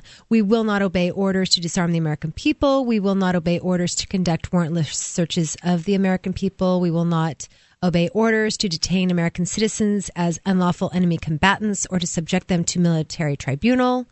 They will not impose martial law or a state of emergency on a state, uh, invade or subjugate any state that asserts its sovereignty. Uh, they will not order a blockade of American cities, uh, cities, thus turning them into giant concentration camps. They will not obey any orders to force American citizens into any form of detention camps under any pretext or assist or support the use of any foreign troops on U.S. soil against the American people to keep the peace or to maintain control. They will not obey any orders to confiscate the property of the American people, including food and other essential supplies. And they will not obey any orders. Oh, wait which- a minute. Now that sounds like they like a way out of the war on drugs, but I bet a lot of these oath keepers uh, are still people that are enforcing the war on drugs. Well, the intention here is to, uh, at the very, is to take a step to outline, you know, cons- the, the Constitution in a uh, more clear fashion for people. They've Oh, I like it. I all of them it. have already raised a hand and said, "I support the Constitution." Mm-hmm. All these things are is just outlining that that oath in a little more clear fashion. and that they've read it and that they know it because you know so many I- i actually had a, an officer in peterborough tell me that how he trains his rookies to learn what the new hampshire constitution is is by having him having them watch the ridley report That's RidleyReport.com. That's great. um, so yeah, oathkeepers.org. dot net. Dot net. Oathkeepers.net so share that with all of your police buddies or relatives. That might Military be- as and well. military yeah it's very important. Uh, and it's i think you're right. It's a good opener. It's a good uh, wedge to get a discussion started about you know what did you really get into this for? Did you get into this to arrest kids for having a plant in their pocket? Or did you get into this for uh, real reasons of stopping bad guys? No, it's, it's, it beats real work. I like the hours and the pay, and I get to retire in twenty years. I don't know if most of them would answer it that way, I don't know. Mark. I mean, from my conversations with police, I think more I and believe more- them when they say they got into it for the for the right reasons to stop the bad guys. I feel like more and more guys are getting in. People are getting in for that reason. Maybe true. But there are also other great bureaucrat jobs that they can take that aren't quite as risky. Uh, you know that they could sit around in an office and They get don't. They don't well, retire too. in twenty years on them. I thought twenty years was standard for No. bureaucrats. No. No. What is? Thirty. Huh. 1 800 259 9231. in a dangerous position. I see. They need to be young in order to do their job, or whatever. Whatever the the reason is, is that they they do this. So they Totasac.us. That's where you can go to get your hands on these Totasacs, and uh, they I highly recommend you, you do so. We've all got some. Uh, Yes. I use them every time I bring the groceries back in from the car, and that's what uh, they're designed to do: is make it easy. Uh, these things can carry more than you can. Totasac.us. Call in now at 603-435-1105 to win a two pack. That's 603-435-1105. More coming up. This is Free Talk Live. You can listen to Free Talk Live on the radio via podcast, the webcam, and our live streams at freetalklive.com. Not enough options? Now you can listen to Free Talk Live from any phone, anywhere. Add this number to your phone 760 569 7752. It's a long distance call, so make sure you're familiar with your phone's calling plan. The Free Talk Live listen lines are airing the latest episode of Free Talk Live 24 hours a day, including our live shows. Call 760 569 7752. That's 760 569 7752.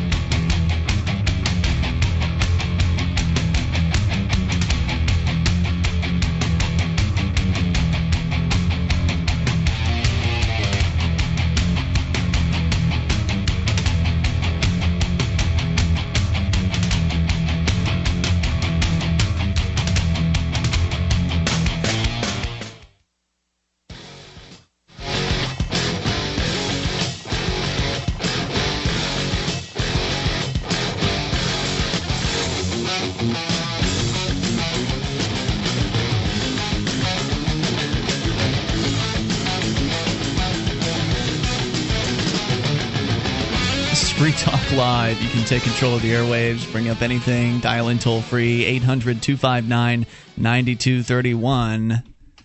So, uh, yeah, we were a little distracted there during the break, and I apologize about that. 1 800 259 9231. There's lots to talk about here tonight. You can take control. Let's go to the phones, talk to Andrew in California. You're on Free Talk Live. Hello, Andrew. Roy, I'm the CFO of Cold. Uh, you know, getting burned by government, stay cool with Cold. It's the coalition of learning disabled. What? And our whole issue for 15 years is that uh, We discovered with our dyslexia that the state owns Discovery, and if they own Discovery, let's face it, they own everything. They own Discovery. What does that mean? Discovery is where uh, if you put evidence into a courtroom, they decide what goes or not, and you can go in for a hangnail Oh. and go and uh, be in prison in the afternoon. And I use a tape recorder for my private notes, and what it does is tears down the corporate veil and exposes them for operating under a Title 18, Sections 241 and 242 of the Constitution, if it was part of your life. I don't So- think I'm quite following what you're saying. Can you rephrase Well, what that? What happens is uh, if the state owns Discovery and they use a machine that's 140 years old, where it's a shorthand machine where it goes from encryption to transcription, that's their player on their team. Sugar, you got to you got to start recorder- over for those of us like me who have no idea. Of course, I know what discovery is in Okay, a courtroom setting, but if you when you first introduced yourself, you said something and I oh. missed that, and so it kind of got me. Okay, excuse me, I'll slow down. Thank I- you. Okay, it- we're this. I'm the CFO of COLD, the Coalition of Learning Disabled, and what we're attempting to do is have equal access for all to the judicial branch of government for people who use tape recorders for their private notes.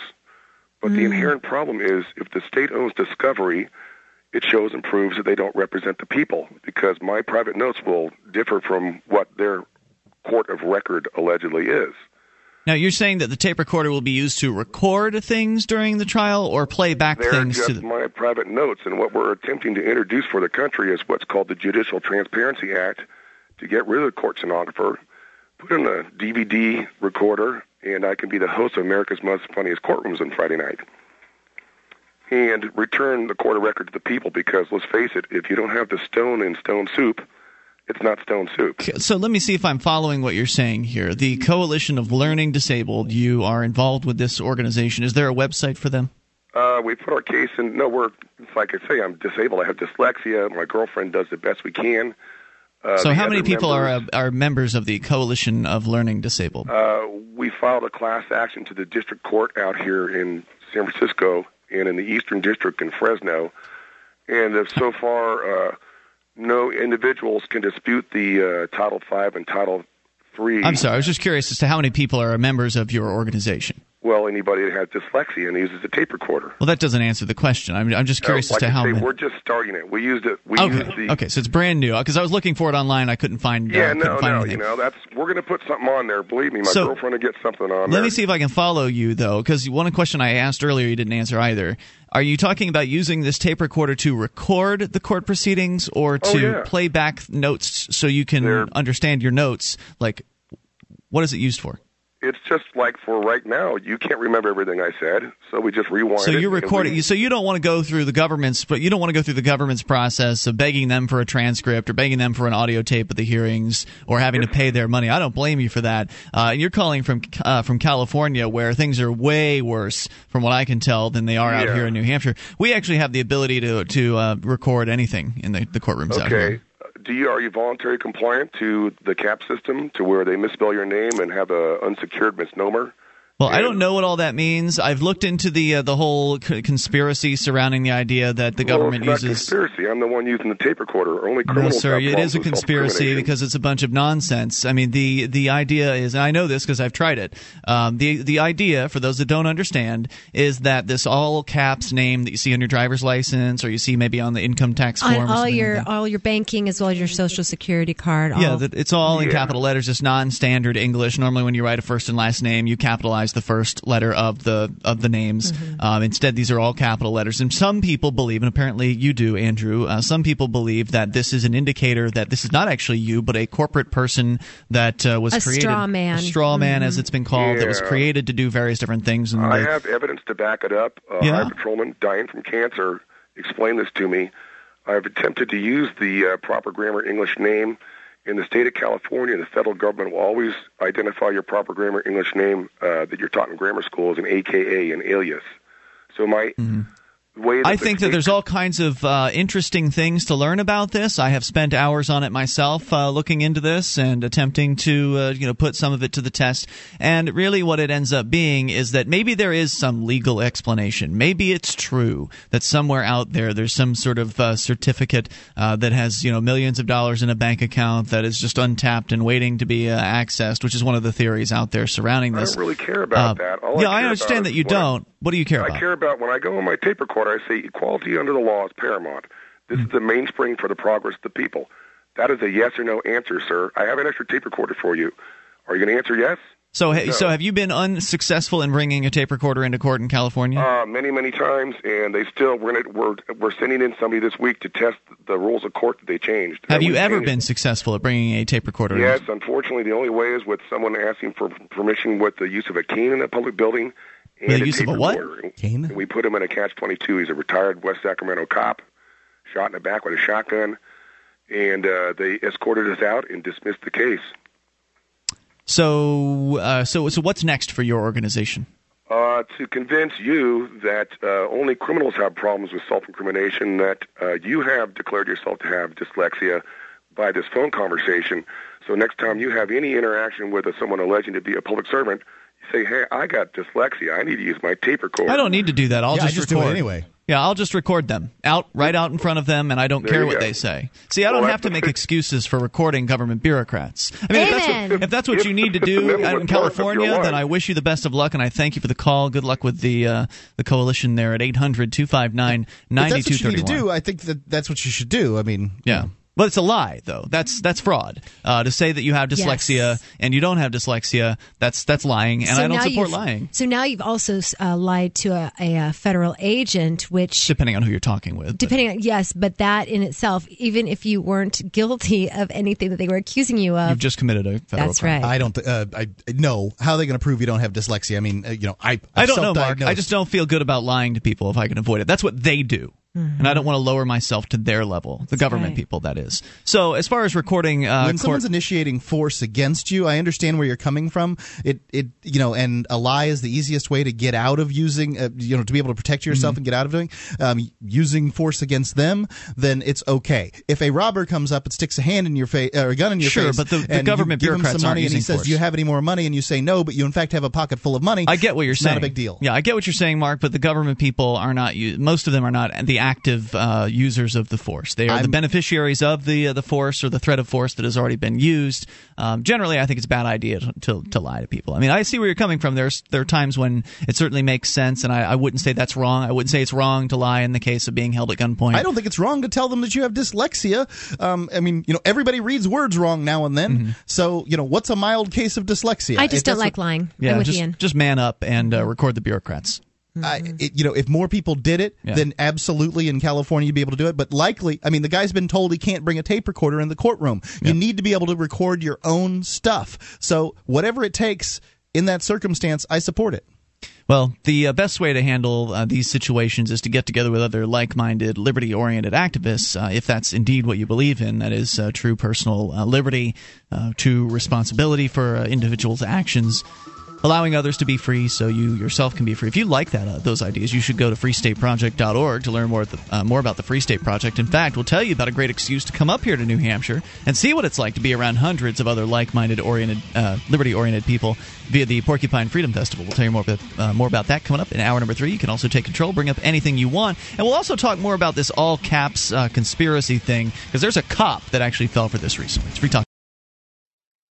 Have you been thinking about starting a website? I'm going to tell you about a great offer from HostGator. HostGator is a worldwide leader for web hosting, and they make it easy to get your own .com domain name. You create your very own website with their free site builder tools and templates. Sign up at hostgator.freetalklive.com to receive your first month completely free. Whether you want a personal blog or a complete e-commerce business website, let the experts at hostgator.freetalklive.com host you.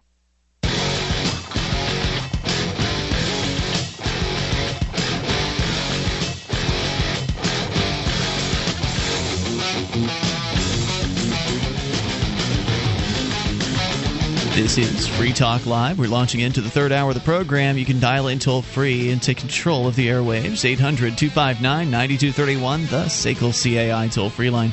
1 800 259 9231. And joining you tonight, it's Ian. Michelle. And Mark. We invite you to our website at freetalklive.com. You can create the content on the site. Everything that you see in the main uh, main section there of the front page was created by listeners like you. So as you're surfing around the web, you see things that you think are interesting, you want to share those with our other listeners, you can submit your favorite URL to our website, and then other listeners will get to vote as to whether or not they uh, like what it is that you've submitted. You get to vote on things as well, and the most liked make it to the front page and the top of the website at freetalklive.com. Toll free number again, 800 259 9231 to the phones and your thoughts about what you want. Benjamin is in California. Benjamin, you're on Free Talk Live. Benjamin. Hey, how's it going? Hey, what's on your mind tonight? Well, uh, I called about a week ago uh, to tell you guys about uh, an encounter me and my brother had with what we thought was a uh, law enforcement officer who frisked us and took away our cell phones uh, since we were recording them, claiming that he thought they might be guns. Um, and I want to do a little follow up about that. Right. He, he then gave them back to you after, I guess, haranguing you to some extent, and you also suspected he might be some sort of a private bank security officer. Right. Um, we, we still don't know who he is but uh, you know we are narrowing the field, as it were. Um, the police basically have decided that they can't figure out who it's going to be, so they're just going to hold it on file. Um, We've investigated, and we just come up can't come up with the, uh, the, Yeah. the, the the officer that may have done this to you. So we'll, Now, we'll a just minute. hold on to this. A point of information I don't recall from your original phone call. Did you get this man's face on video? We did not get his face on video. Um, Even though you had two video cameras there? We had two video cameras, but the way he he quickly grabbed our cameras Hmm. because we started up quick, and he grabbed our cameras, which it, it you can go and you can find the the raw footage of it, but you can see his hand moving back and forth on our on our cameras. I see. And then he finally rips them out of his hands and puts them in his pocket. Gotcha. Um, so yeah. So anyways, uh, so that's kind of where we are on there, but. Well, Carlos okay, so the, Miller- wait, hold on. With the police department uh, claiming that, wh- where are you in California? We're about an hour north of Sacramento. And what's the Um, population of the area in which that you were? Well, we live in a, guy? we live in a small town. This is this was in a neighboring town. I don't even know what the population is there. I mean, we live in a small town of three thousand. I know all the police officers who live here. Are you by Eureka? Uh, we uh, we're actually in Wheatland, Hmm. um, and what where this happened was in Rocklin. Rocklin, California. So I guess the question is, how many police officers do they have in Rocklin? And we don't even know if it was a police officer or some security guard or an off-duty police officer from somewhere else. We have no idea, and that was our fault for not, you know, asking the right questions and whatnot. Sure, but I And was, I was what I was thinking was if you know if you are um, if you're trying to get information out of the police department and they claim they're willing to help you investigate this, then it would be good to find out who was on duty on the day in which uh, this occurred and uh, get some sort of uh, you know look at the staff photographs and say, oh well that's the guy because you would recognize him if you saw him, wouldn't you? Yeah, we would recognize him if we saw him. I haven't thought about talking to him and trying to do that. I mean, I But- bet you they're going to stonewall They're- it. they're not going to do it. right, but it would be useful to try and ask and see what their response is, and it would be kind of an interesting, uh, you know, footnote to the story. Anyway, go ahead with what else you were going to tell us about it. Oh well, um, the other thing is Carlos Miller just uh, did a story on it, which was pretty cool. Um, but I, we finally released or got, decided to release some video of another event that had happened to us even before this, where we dealt with a different police department, and we know these are cops in uniform. It was multiple. Uh, there was multiple. Uh, I'm sorry, there are several of them, and uh, where they kind of did the same thing, where they told us to shut off our cameras, um, which we did, but that's because I had a, a uh, an audio recorder still going, and there were reporters nearby, so I wasn't in fear of them initiating uh, force against us. Um, but they they also decided to make up some other lies about because we were standing out in a median that was about 10 feet wide, cement median by a um, uh, by uh, traffic lights, and they decided to tell us that that was illegal to be out there in this in this area. Mm. And we pointed out to them, well, you don't do anything about the firefighters who run out into the streets every year for what they call their fill the boot Yep. um, They're trained. thing. Right. Well, actually, what they claimed is, oh no, they get a special permit for that. so, you so can do it off. as long as you pay them first. Well, see, here's the thing. The reason we held on to the video is because I, I wanted to do due, due diligence and try to see if there was such a permit so that maybe we could get it. Hmm. But I knew there didn't, wasn't such a thing. So we went to the local governments and asked them, hey, we, we heard there's a permit that allows you to just go into the street. And uh, and they were like, "What are you talking about?" And Yeah, so right. we- Of course we they were. Cops Right. lie. so so that's what so we released that and uh so Carlos Miller did like a, a double story on it Nice. But but I just wanted to point out to everybody that yeah the cops will lie um obviously if I didn't have a surreptitious recorder going I would not have shut off my ca- camera you know Yep, you can't believe a word these people say, unfortunately, because they're so, and not just the cops, any government bureaucrat. Even if they're not lying to you, they may just be giving you misinformation, things they've heard uh, incorrectly. And so it's hard to say whether or not it's a lie They can't just possibly know their own laws. No, exactly. Hey, thanks for the update there. By the way, did you say it was Rockland or Rocklin? Rockland it's uh its Got it. neighboring uh town is Roseville Fifty-four thousand people live in Rocklin, so I don't know. They probably got like hundred police officers or something like that. Probably only ten of them or something were on duty that day, so it might be possible. And Well, and we saw lots of police cars drive by us, and none of them stopped to talk to us that day. Uh, probably about a dozen police vehicle just vehicles just drove past us with no issue whatsoever. And this guy came out of nowhere. I mean, he didn't pull this up a guy vehicle. came out of nowhere uh, because there was a bank nearby that we didn't even know was there, and was that was facing the opposite direction of us, telling us that we shouldn't be wearing masks uh, near our bank because we had Guy Fawkes masks on. Thanks for the call and the update tonight. Appreciate hearing from you, Benjamin, at 800 259 9231. That number is brought to you by SACL CAI as we continue here. Uh, so there's. There is news out of our former hometown, or our hometown, I guess you can call it that, uh, of Sarasota, Florida, Mark. And it's a bizarre story.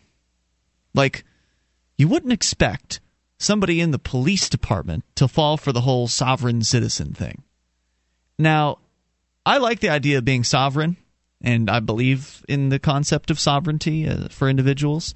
But the whole sovereign citizen concept, I think, is really confused. An oxymoron almost. It is yeah. absolutely. It's a contradiction in terms, Right. and uh, because you can't be sovereign if you're a citizen, because being a citizen means you give up your uh, your rights essentially in return Mm-hmm. for a supposed obligation of protection. You, Couldn't you, you be a citizen of your own sovereign nation? I, I suppose you could if you I'm a in citizen nations. of myself. It's like it's like God sending Himself down to earth to die for your sins. It's the same thing. Well, Oh my gosh. Michelle is the resident Christian here. I'll let what her am I field supposed to that pull one. punches? No, I'm just saying. I'll let her I field just that one. I just don't know how you came up with that. Let's get. We still need to get on to the ecstasy. Uh, So You're very excited about this, huh? All right. Well, we'll get to the ecstasy thing here, but I, you know, since somebody brought up this all caps conspiracy earlier Yes. tonight, I thought this was appropriate. Uh, it's uh, it's from our former hometown, and we'll tell you more about what this detective, police detective, uh, believed he unearthed about you know the so-called truth regarding the federal government and this. Uh, Corporate personhood and all that. But first, Lowell is on the line in New York. You're on Free Talk Live. Lowell. Lowell, you're on with Ian, Michelle, and Mark. Are you there, sir? Lowell in New York. taking my call. Hey, there you are. Go uh, ahead. First order of business is I'd like an address because I'd like to donate a hundred dollars. I love the UStream live. Oh, thank uh, you. You guys do a great job.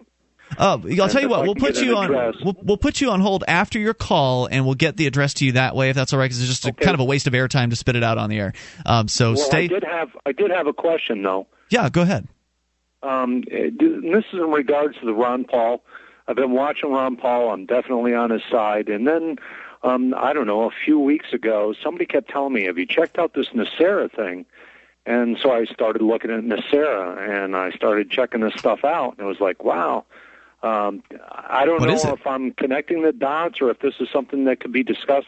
You guys are a whole lot smarter than I am. Well, I don't so- know about that. Tr- I don't know if that's true, but uh, I want you to tell me what this is because I haven't even heard Yeah, of it. NESARA, I don't know what it is. NESARA. So Um, hang on, hold that thought. We're going to bring you back, and we'll also get you the uh, the address info during the uh, in a moment here.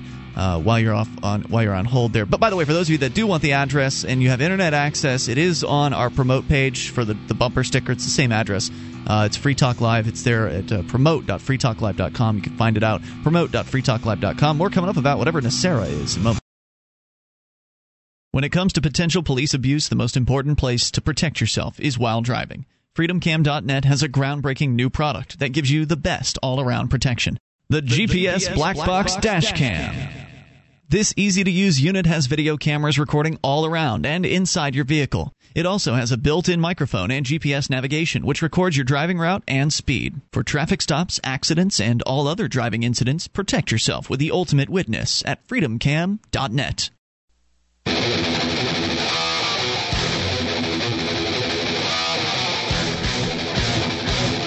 This is Free Talk Live. Dial in toll free. Take control of the airwaves. Bring up anything you want. 800 259 9231. That's the SACL CAI toll free line. 1 800 259 9231. Join us online at freetalklive.com and enjoy the various features that you'll find there. Got all kinds of stuff for you, including listening options, the broadband version of the program, and dial up version. You can listen 24 7. Uh, we've got the latest episode of Free Talk Live running around the clock over at listen.freetalklive.com. But maybe the internet streams are not uh, the best choice. Maybe you'd prefer to listen on your phone. We've got listen lines that allow you to call in from any phone that can dial long distance. Plus, we've got our webcam, as our last caller, uh, current caller, just mentioned a moment ago. There's also a free to air satellite channel and 94 radio affiliates on AM and FM from coast to coast that carry the show at various different times throughout the week. So get the details on how to get tuned in over at listen.freetalklive.com. We've got Lowell back listening in New York. Lowell, are you there? Lowell in New York? Yes, sir. Okay, so did you get the address during the break there? Uh, yes, sir, Okay. I did. Excellent. Thank now, you very much. Now you had mentioned something about NESARA. Uh, can you put that back into context? What what is it? Um, actually, well, if you Google it up, it says National Economic Stabilization and Recovery Act. N E S. What was it? N E S. N E S A R A. Mhm. Okay. And and you'll probably come to the same Google page I'm coming at. So Um, what is it? Can you sum it up? Um, well, it looks to me like a reset button. Um, uh, basically, abolishing the Fed um, and the IRS going right in behind it. Um, I, I've gotten into some other things that, you know, following rabbit trails, you find uh, world settlements um, and things of that sort. But it was um, basically it's an acronym, according to Wikipedia. It's an acronym for the proposed National Economic Security and uh, Reformation Act. And I'm just kind of, after looking at this, I'm thinking to myself, wow, abolish the Fed, that's uh, Ron Paul. And, uh, you know, uh, shortly thereafter, if you don't need the Fed, then I guess the, I, uh, the IRS is going to go down. And I was just curious about this. And and I'm just I'm not really sure if I you know I don't want to get into conspiracy theories and all that, but I'm just I'm looking downrange on this and I'm thinking, do these two dots connect? Which dots? Um, uh, well, I, I mean, Ron Paul is all about abolishing the Fed, and I think a lot of us are are for that. Sure. Um, and by looking at this, it's uh, this National Economic Stabilization and Recovery Act was something that was proposed in the 90s, Yeah. and and just kind of uh, it, it, it was never assigned a, a number, uh, so therefore it was never a bill or anything like that. But it just seems to me like it's just kind of floating out there, just waiting for the right opportunity. Well, I would say that uh, according, and I'm looking at the same Wikipedia article you are here. It, it actually mentions Ron Paul in the first paragraph, saying that the proposals in it's the National Economic Security and Reformation Act, according to Wikipedia. The proposals were never introduced before Congress. Uh, and the only congressman known to have committed on the uh, commented rather on the bill is Ron Paul dismissively and through a spokesman. They do cite that. I didn't take a look at the uh, the citation, so how it was dismissed, I'm not, I'm not sure, or why uh, why he dismissed it, I, I don't know. But I'm sure there are a lot of bills and suggested uh, suggested text for legislation that have been proposed and are just you know as you describe it floating out there, meaning no one's doing anything with them, and this hasn't been heard from you know in a, in a long time. So I, I guess I'm I'm con- confused. Are you confused as to why they haven't done anything with this? I mean, it's Congress. They don't they don't want to reduce the government. Well, I guess I I don't know. Maybe it's not so much that I'm not confused that they haven't done anything with this, but so much that I I guess I, there's a natural born suspicion, and I love Ron Paul, but um, maybe he's the guy they want to run. I I don't know, and and. You think Ron I- Paul's I been thought made? You think that uh, that he's been compromised? Is that what you're suggesting? I, I wouldn't suggest that he was compromised, but I would say that there may be of time that um, that this was put into place very much like NAFTA, the SPP. These are all just things that are all gone around the outside of this perimeter uh, of law. And I don't know if this this will be the guy or not. Uh, I don't know, and I just thought I'd throw that out there. Okay. Well, I, it doesn't really seem like know. it doesn't really seem like there's I wish- anything that's likely to, to come of this. I mean, uh, somebody proposed it back in the 1990s. Uh, according to this, uh, Harvey Barnard, a Louisiana graduate in systems philosophy, created the NESARA proposal. He printed a thousand copies of his proposal in 1996 and sent copies to members of Congress, believing it would pass quickly on its merits. He figured, hey, you know, I'm smart and uh, I've come up with this idea to, you know, get rid of uh, the Fed perhaps and uh, get rid of the income tax. And uh, boy, who, who wouldn't agree with me on this? Apparently, none of them agreed with him. right. Not, There's even Ron Paul. 534 guys there that wouldn't. Well, lots of people. evidently not. Evidently not. And well, there's also the other. The, there's another small component that seems to have kind of uh, popped up, and and that's the Ron Paul is all about abolishing um, the Department of Education, which I'm all for. Um, and we're seeing the results of that out in Wisconsin and so on and so forth, uh, which I understand that the Department of Education was enacted during the Carter administration. No, I don't Um, know if that's true. You may be right. I, I, maybe it was called something different, but as my understanding, the federal government began getting involved in education in the 1950s. Whether it was called the Department of Education back then or not, I'm, I'm not familiar. Uh, okay, well, I'm not trying to trip anybody up. I, I Oh, I didn't think you were. I'm just, I'm there. just saying. No. The, the feds. it's- all I was pointing out very- is the feds have been involved for a long, long time, longer than the 70s. Well, thank you very much for taking my call, and I've written out the check, and it will be in the mail Super. tomorrow morning. Hey, thank And, uh, you. thank you very much for your hard work. Thank you so much. I appreciate it. While it's radio, it's not really hard work. Yeah, but I but I appreciate the appreciation at 800-259-9231. I got into radio because it's not hard work. I wanted to get paid for pressing buttons, and I did. For a long and the time. groupies and you're a celebrity and everyone's like i mean what was ishtar saying earlier tonight oh you are tall dark and handsome i had That thought that you i had thought said that you were like this blonde adonis god your voice is scintillating Oh my! All right. So the Sarasota detective, uh, as we were mentioning before, last April, a, a veteran Sarasota police homicide detective went to the courthouse and tried to secede from the United States of America. The detective Tom Laughlin filed a convoluted document declaring himself a sovereign citizen. The filing included a thumbprint on each page and a photocopy of 21 silver pieces, the price to become a free man. In, what? In doing Oh, so, ouch. Laughlin, 42, joined a small. Who did he give it to?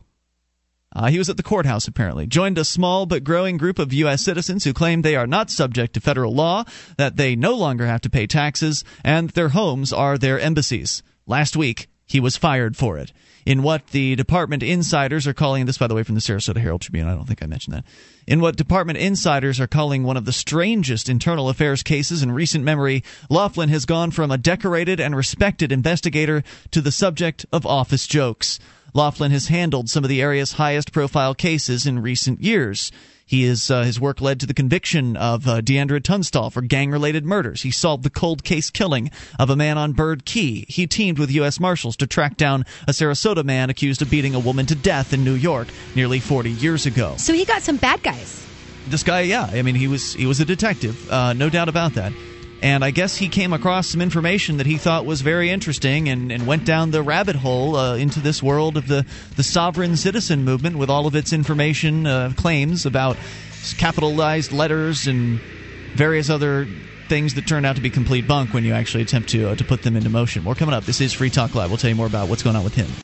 On Free Talk Live, we talk about investing in gold and silver as a hedge against inflation, investment, and barter currency. We've teamed up with Midas Resources to offer you some great rates on some hand-picked gold and silver pieces. U.S. Eagles, British Sovereigns, 20 francs, Lakota Nation silver rounds, Montana silver reserves, and Walking Liberty halves. Call 877-857-9938 or go to gold.freetalklive.com. The shipping is the same for one as it is for 20, so try to get as many as you can all at once. gold.freetalklive.com.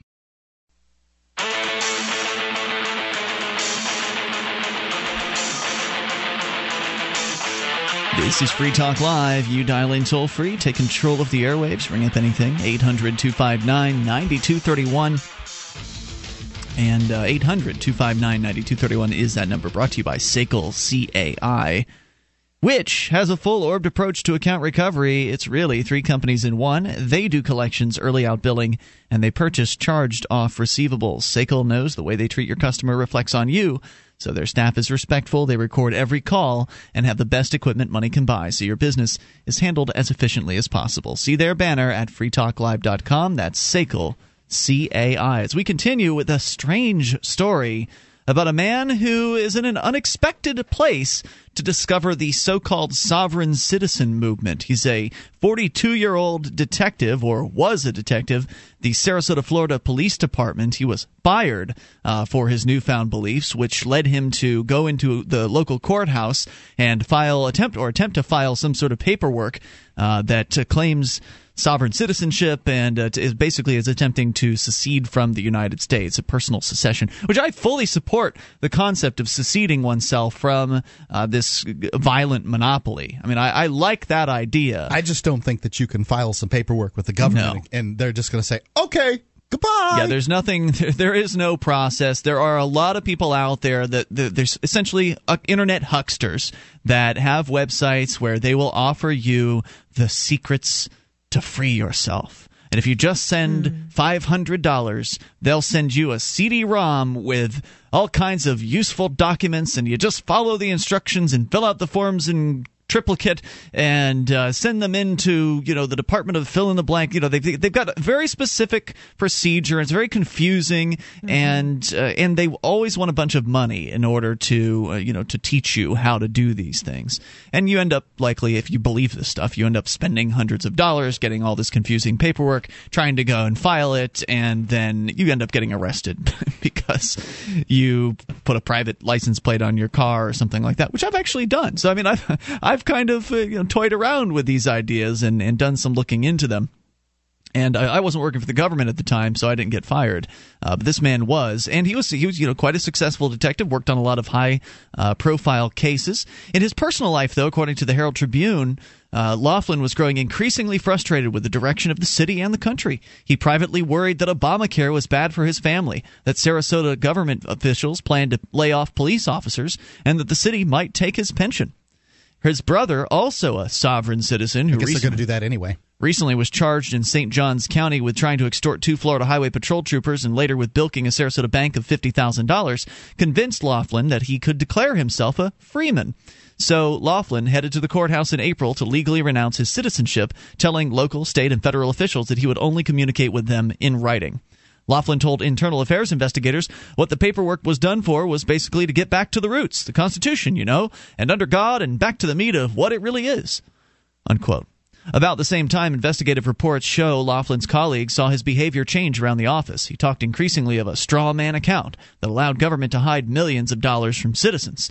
Uh, to explain that one a little better, the concept is that uh, the government essentially uh, trades you like uh, your stock TIN, certificate. your TIN numbers is taxpayer identification Yes. number yeah so that uh, when you get a birth certificate the idea is that uh, there's a number on there that is tied into this mystery straw man account that the government uses to pay for something or you can use to pay for things or- Somehow there's uh, there's a lot of money there that you can somehow access if Yeah. you just demand you just the write money. you have to write the right magic words on a bill so if Yeah. you get a bill you can write like accepted for value or something like that on it and people claim that this works of course they don't actually have any real uh, solid proof of it anyway according to internal affairs documents uh, he told Colleagues told Internal Affairs that uh, Laughlin wanted to pay off personal debts through the strawman account and that he made strange statements about a global financial conspiracy. According to uh, Internal Affairs documents, he believed Freeman based ideas that the red numbers on a Social Security card were clues to finding the account and that birth certificates related to secret ships berthed in a port that held access to millions of strawman dollars. Oh, dear. Detective Charles Riff said, and well, that's uh, that's backed up by the idea that this is maritime law, and that uh, you know that there's these these terms that they use, like registration is is a is a a maritime term. Your ship is registered at a certain port, and so there's all kinds of crazy word things that go on here in this uh, this conspiracy theory. Detective Charles Rift, different detective, said it was one of those things where, as he's trying to explain it to me, I'm looking at him thinking, "You're crazy." I mean, what the hell? It didn't make any sense to me. Uh, colleagues soon discovered Laughlin had declared himself a freeman. Many officers viewed the public records on the court's website and concerns that his status could jeopardize criminal cases that he worked on because he felt he was no longer a citizen, according to reports.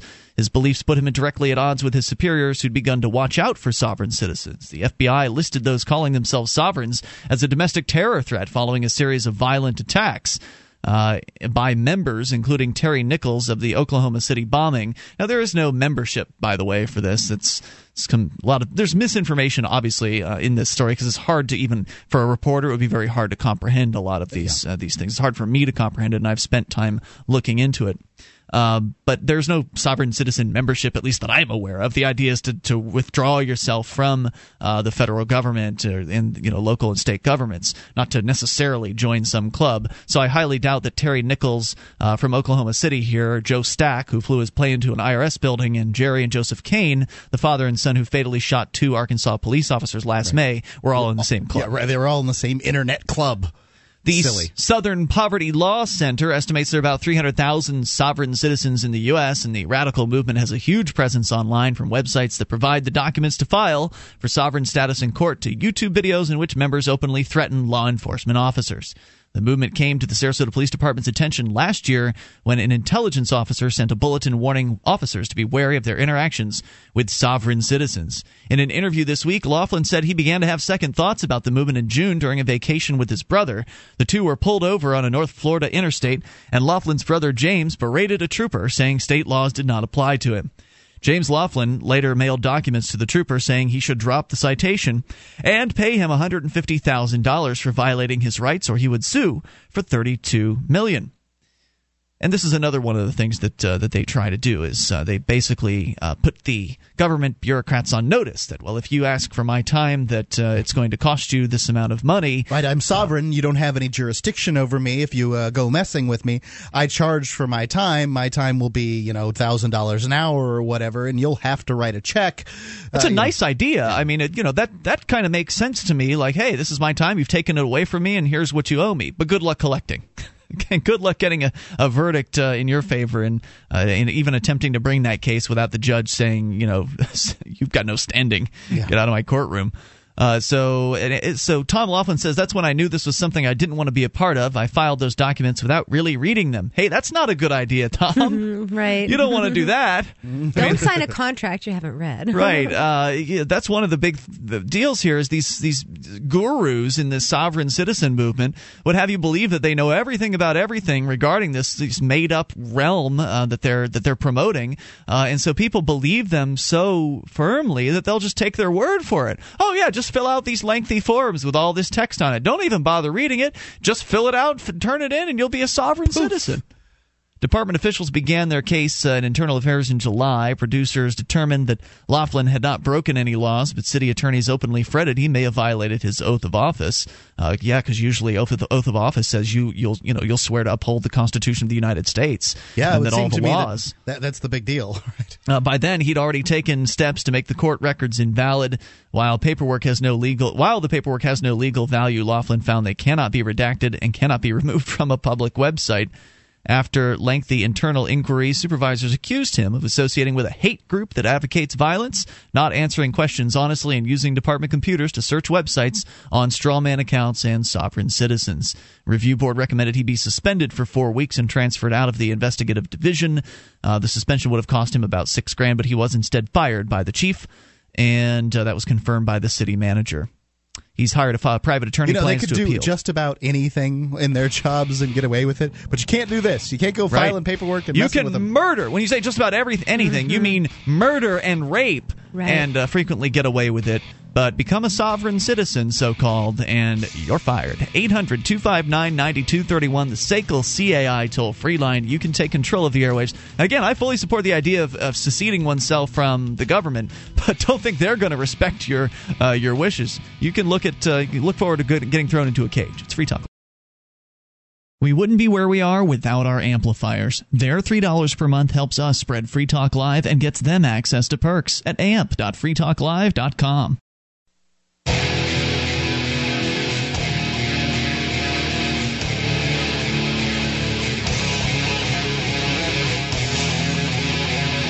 This is Free Talk Live. You dial in toll free, take control of the airwaves, bring up anything you want. 800 259 9231. Only moments remain. Maybe enough time for your call and your thoughts here.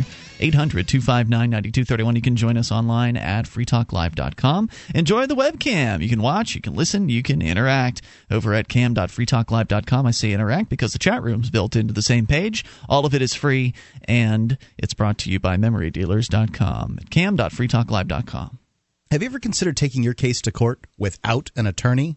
Jurisdictionary.com is a course for people without a lawyer who have to know what it takes to win, how to file motions, how to move the court, how to uh, get evidence, and for people with lawyers that want to minimize legal fees and maximize winning by knowing what should be done by their attorney. It works for plaintiffs or defendants. It costs less than an hour with any good lawyer, and it's so easy the average eighth grader could go through the complete four CD course in a single weekend. You can get it at jurisdictionary.com. It allows you to use the court system to you know, slow down the machinations of government, to uh, defend yourself against uh, an ever intrusive government, and keep an eye on uh, your attorney if you're being sued or something like that. It's jurisdictionary.com. It's a great course. All right, let's continue. Take your phone calls. Uh, Nani is listening in Virginia to WTAR in Virginia Beach. Hello, Nani. Yes. Hey, how are you tonight? Hey, sir? just great. What's on your mind? Hey, look, uh, I heard you talking about the Fed and Ron Paul and all that stuff. Um, not really interested in the political part of it, but I do have a question. Okay. The Fed, who own, who owns the Fed?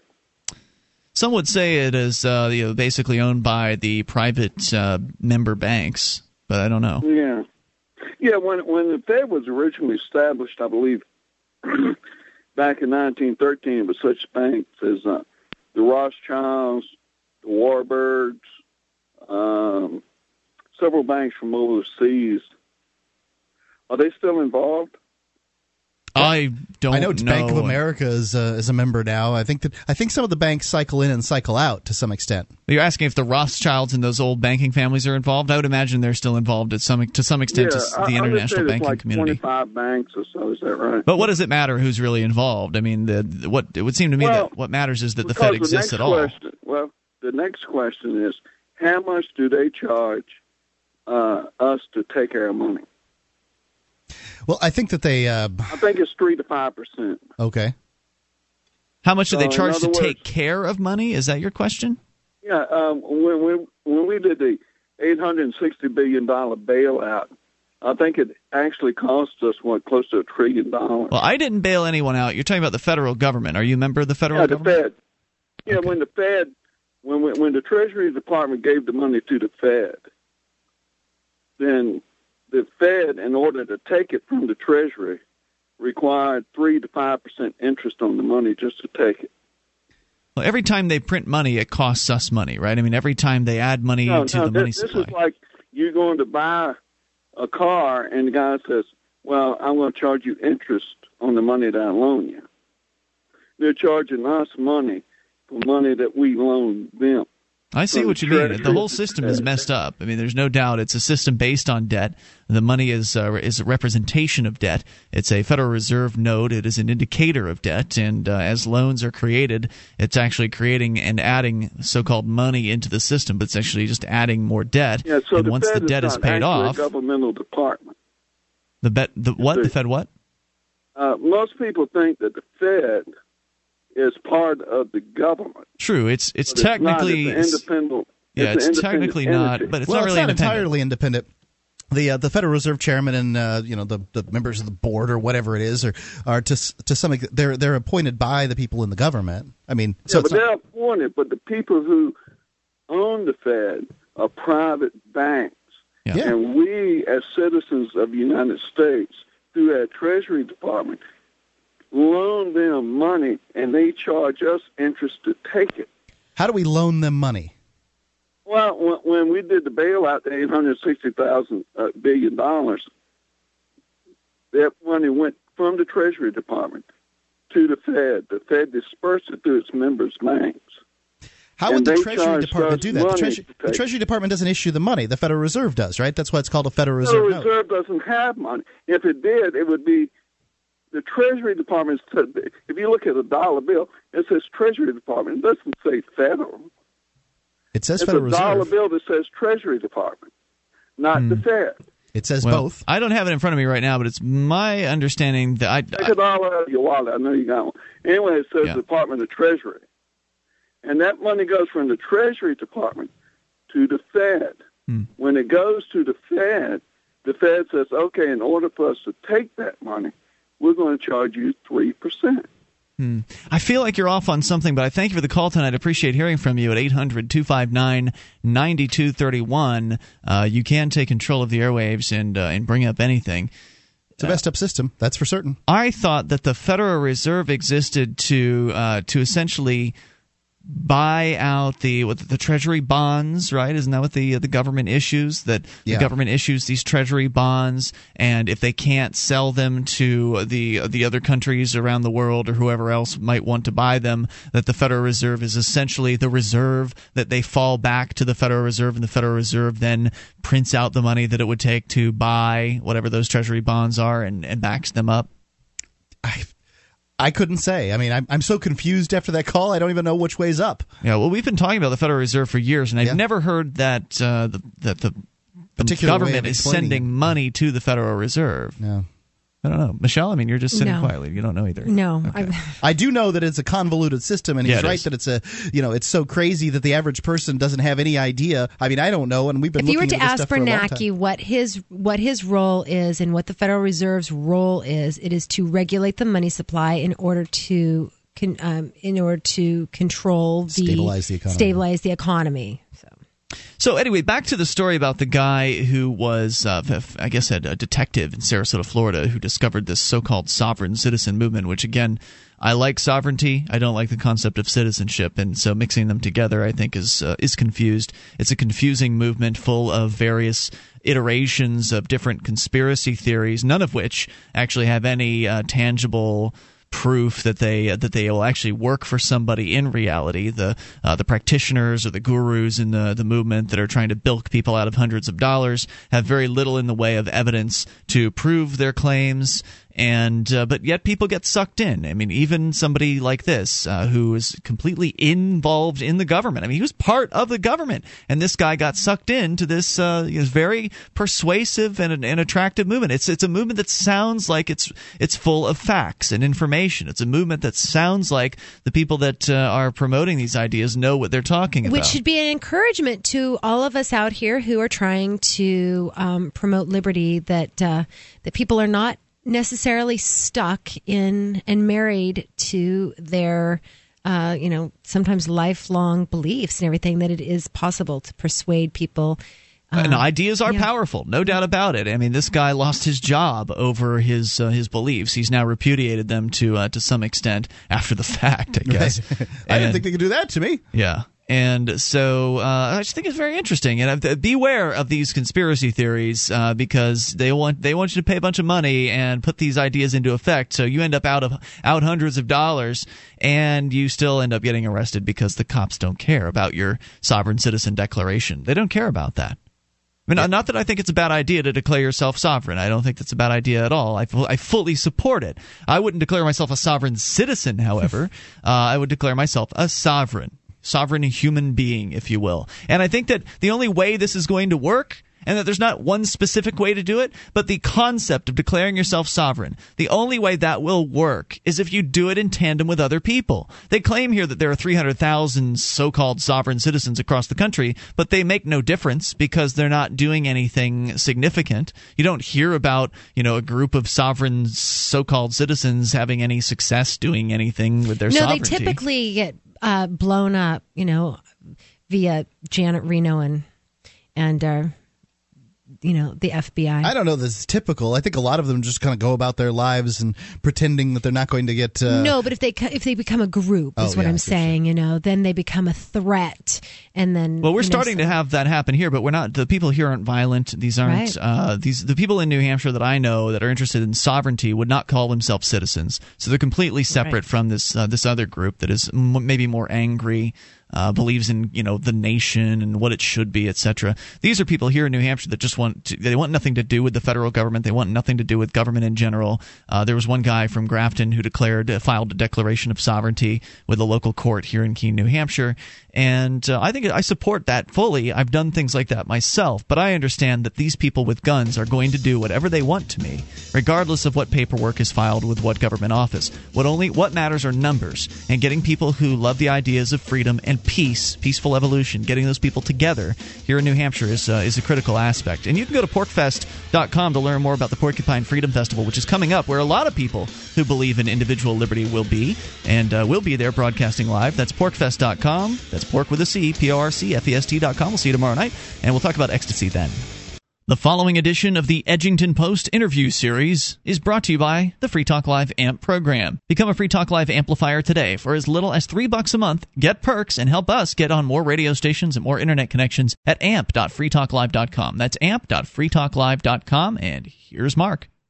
All right, it's another edition of the Edgington Post Show of Free Talk Live, and you know, um, I, everybody's allowed to have uh, people that they they look up to in, in the liberty movement, and I, in particular, have a few, and and today I've got on the telephone with me one of them. We have read so many articles by this guy on the show, dozens and dozens, I would say, over the years. And I personally love the cadence of his writing and, and the way he puts things ever, ever so plainly for you to understand. And he's got a new article out um, on his blog, and it'll be out on lewrockwell.com come tomorrow. So uh, I'd like to introduce William Norman Grigg. Are you there? I'm here. Excellent. Thanks for this opportunity. This is a real pleasure. Well, thanks for coming on. Um, so. I guess on, the the reason that I called you and asked for the interview was on on the Saturday show. We had a, a, a guy who called in. He was you know really well spoken and was talking about the the Democratic uh, the the Republican governor of Wisconsin and how he had uh, undermined the teachers union and that kind of thing. And he had uh, taken money from you know X organization and given it to Y organization within the within the government, and therefore created this fiscal crisis that mm-hmm. is that is now um, you know coming out. So there's really not a fiscal crisis, and in fact, the, uh, the, the the the teachers union or whatever, all the pensions, all the pensions are fine in Wisconsin. And I don't know. I mean, I'm a national talk show host. I'm not poring over the pension funds of all 50 states, but I felt like our answer, although pretty good, wasn't as good as it could be. And I noticed that you wrote this article ab- about um, you know the protests that are going on, and I wanted to yes. just kind of talk to you about uh, some of these things. My perception here is somebody lived in Wisconsin for more than a dozen years. We moved back to my home state of Wisconsin, or from Wisconsin to my home state of, of, of Idaho in 2005. Is that in Wisconsin here you basically have a fight between the crony capitalists who were, I think, embodied in Governor Walker, and people who are hardcore movement oriented socialist government employee unions for the most part. Mm-hmm. And so you've got sort of an internecine war among tax feeders. You don't have a situation in which one side is fighting for freedom as we would understand it, meaning a freedom to keep the fruits of your labor and to be unmolested by government. You're talking here about fine tuning the mechanism of plunder. and Walker, yeah, Walker was on Fox News yesterday and he told Chris Wallace, and this is something that uh, Robert Wenzel points out in his Economic Collapse blog, uh, that uh, Governor Walker said that he did not want to see any public employees lose their jobs. So we're not talking about something that, in the aggregate, would represent a net subtraction for the burden of the of the wealth producing class in Wisconsin. We're talking here about some rearranging of priorities within the tax feeder cohort of that population. And I think that the pecking order was established very early by Walker when he exempted what, in my opinion, are the most loathsome elements of the government employee union community, if you want to style it as such. That would be the police unions. He went out of his way to ensure that he would have the centurions at his back. And so he exempted the firefighter, police, and state trooper unions from these adjustments which are made in the collective bargaining provisions here that are permitted in Wisconsin. And that would have to do with negotiating changes to pensions and, and health care benefits. They would now be indexed to the consumer price uh, consumer price index that would be tagged to it. And so you wouldn't have a situation where they would be able to renegotiate even more lavish and expensive benefits than the ones they presently enjoy, they would be subject to the same vicissitudes that afflict everybody in the productive sector when it comes to their benefits packages. It's shocking. And shocking, I tell you. shocking. Yeah, exactly. so you're not dealing here with a particularly winsome proletariat when you've got people who are ditching work and descending on the capital to demand that they retain their supposed right to agitate on behalf of an increasingly larger slice of an ever depleting pie of revenue. You're dealing here with people who are on the who rather than the whom element of the Leninist formula of power. Who does what to whom? All these people are the who, and the tax victim class are the whom. They're the ones to whom things are done, rather than things for whom, uh, rather than the people for whom things are done. And Scott Walker is very much on that side of the equation. It's just that he wants to make sure that his faction comes out on top. Now, um, you know, I, would say that it's it's likely. I, I'm I, I haven't done polls or looked at research on this or anything like that, but it seems to me that it's likely that uh, police unions, the police and firefighters, are more likely from a psychological standpoint to vote Republican than say yeah. teachers unions and that kind of thing. So I can I can see why he would pick the cops and the firefighters to have it as back. And and if you talk about talk to Republicans about like dramatically reducing the size of government, like for real, for real, reducing the size of government. Generally, the the first thing that comes out of their mouth after roads is cops and firefighters. Exactly. You know, they're they're deeply concerned about these, and they're con- convinced that they're keeping, uh, you know, they're keeping the flag waving, um, you know, for freedom. and you know, so I mean, I, I, I do, I kind of get why he would uh, choose to get them uh, behind him. So the idea is is just to, uh, and it didn't work, by the way. I believe the uh, the police union has uh, backed the teachers at least. Yes, they have from a nominal standpoint. Yeah. Although there was uh, an actuality I heard on the radio maybe an hour and a half or two hours ago to the effect that the state troopers would be willing to use force if necessary to deal with their supposed brethren in the government employee unions. I don't want to call them government workers because what they do produces neither butter nor shoes nor poetry, as uh, Sinclair Lewis once put it. But the thing is, there is a pecking order here, even among the tax feeders, and at the top of that pecking order are the people who wear government issued costumes and push people around in terms of state sanctioned coercion and violence. And that, of course, would be the police and the military. Every time I talk with people of a certain quasi libertarian slant who are attached to the Republican Party, they say the same thing to me that you mentioned, which is, well, we have to make sure that uh, the police and the and the military adequately funded because that represents the best element of what government does for us. I said, no, that represents the worst because absent those mechanisms of coercion, none of the other things government does to make our lives miserable could ever take place. And so they always want to make sure that the the legions are cared for and that the centurions are at their back. And in the case of what's going on in Wisconsin, the police unions, like police unions everywhere, are just horribly corrupt. I mentioned in my article that uh, in Madison you have two really conspicuous cases over the last couple of years in which police uh, officers who have faced discharge for cause, termination for cause, in this case involving criminal behavior, have been allowed to go on what amounts to paid vacation for years on end, collecting tens or even in one case hundreds of thousands of dollars for doing nothing because of union negotiated contracts governing the circumstances and the procedures of termination for cause. Uh, there's one fellow who got drunk in 2004, wrecked his car, kicked into the door of a, of a neighbor he didn't know, and then passed out, stinking drunk on the guy's floor and he was arrested for DUI. He was eventually found guilty of, oh, for heaven's sake, disorderly conduct or some nominal charge.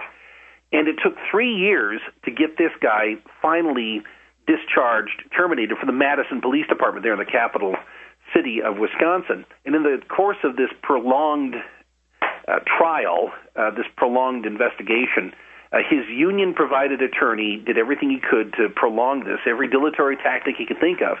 This guy collected two hundred and fifty thousand dollars for sitting at home watching internet porn or some such. Well, I hope he got and, his vacation time and his uh, and his sick days. Yeah, that's the case of Denise Markham, who's another case I mentioned here. she was terminated on uh, the 31st of December last. She was put on paid leave beginning in June of 2009. She'd been involved as a narcotics officer in enforcing prohibition, which meant that she was corrupt and she was tyrannical. She eventually was caught stealing And so for the last year and a half, a little bit more than a year and a half, she's been under investigation. She finally resigned. But during that time, she's been collecting her salary and benefits, and just as importantly, banking her comp time, her vacation, and sick time. And that's not going to run out until October or November of this year. So she's going to be on what amounts to a two and a half year paid vacation, collecting over a hundred thousand dollars in salary and benefits for doing nothing. And that I think is fairly typical of the cohort we're talking about. These people are very much in the wealth devouring end or the element of, of society. They're no in no way to be compared uh, to the people in Cairo in Liberation Square who were demanding an end to crony capitalism, which is to say corporate socialism, and an end to martial law and an end to police abuse, and who eventually chased Mubarak out of power Unfortunately, of course, you've got the military running things now. But after the protesters, the freedom activists cleared the square in Cairo, it was after this happened where you had dozens who were killed and, and hundreds who were abused. Then we had the public employees take to the square. Yeah. Now that Mubarak was gone, demanding that they have a larger share of a, of a very small and increasingly uh, depleted uh, pot of revenue they are the people who are directly to be compared to the folks who are thronging the Capitol in Madison, Wisconsin right now. They're basically Mubarak's cronies, not the people who stood down Mubarak. Yeah, it was. It really tickled me to see the guys that were out in the uh, the square knocking people in the head with sticks one week. Um, the next week, yeah. out there saying we need better, we need better pay and better uh, benefits and all this exactly. other stuff. You know, I have no doubt in my mind that the uh, the, the, police in, in Madison and the state troopers would be willing to enforce uh, the law with uh, violence if necessary against their uh, their fellow tax feeders.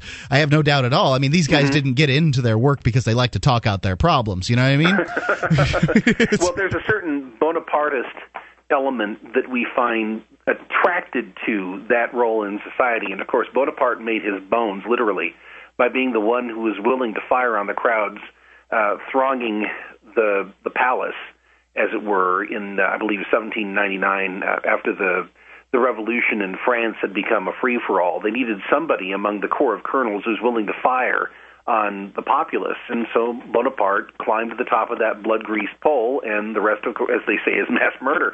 and you get that same kind of disposition on the part of people who are attracted to wearing pretty little uniforms and, and wearing costume jewelry and making other people respect their authority. And I think that they have no compunctions about lording it over their fellow tax feeders who are not thus accoutred if the occasion calls for it. Indeed. So now, um, I, I, guess a lot of people want to look at this situation as um, rather than just revolutions that are sweeping the world, and there certainly are. And you know, I'm I'm somewhat ambivalent on them. I mean, I love the idea of people having you know less you know more freedom in their life and less tyranny. And i think that they'll probably sure. get that. There's going to be some backlash against the united states and i think that that'll uh, show itself in, in a more islamic form of government in some of these countries except yeah. for the ones that have the more islamic form of government at which point they'll say oh this sucks. And then they'll you know they'll change to something more secular. And uh, you, you know but it to me it's it's the ball bouncing towards freedom it admittedly has a long way to go there. Yeah. But to, to some extent, I like the idea of simply the unrest. Um, that you know when you when you do have people out in the streets of uh, Wisconsin, you know, waving their signs and all that other stuff, it shows other people that hey, you can get out and wave signs, and that will have some kind of effect. That a peaceful revolution is possible, and even here in the United States. Now, I don't know if I'm just wishful thinking or or what, but uh, you know, I, I I like the unrest simply for the for the sake of unrest. I like stability for making money, but you know, the government's trying to hard to make it so we can't do that. Well, when you have something that is entrenched and stable in terms of reaching sort of a level of equilibrium in established corruption, that's the sort of thing that needs to be destabilized. And one of the things that we're in for, of course, is a, a long and potentially very unpleasant and violent period of instability here because we have the same elements at play here that are roiling the arc of crisis over in the Middle East, and they have to do, first of all, with inflation. Good grief in Egypt, a country that imports all of its wheat, they endured a 47% increase in the price of wheat last year in large measure driven by quantitative easing, which is to say official counterfeiting through the Federal Reserve and its satellites overseas.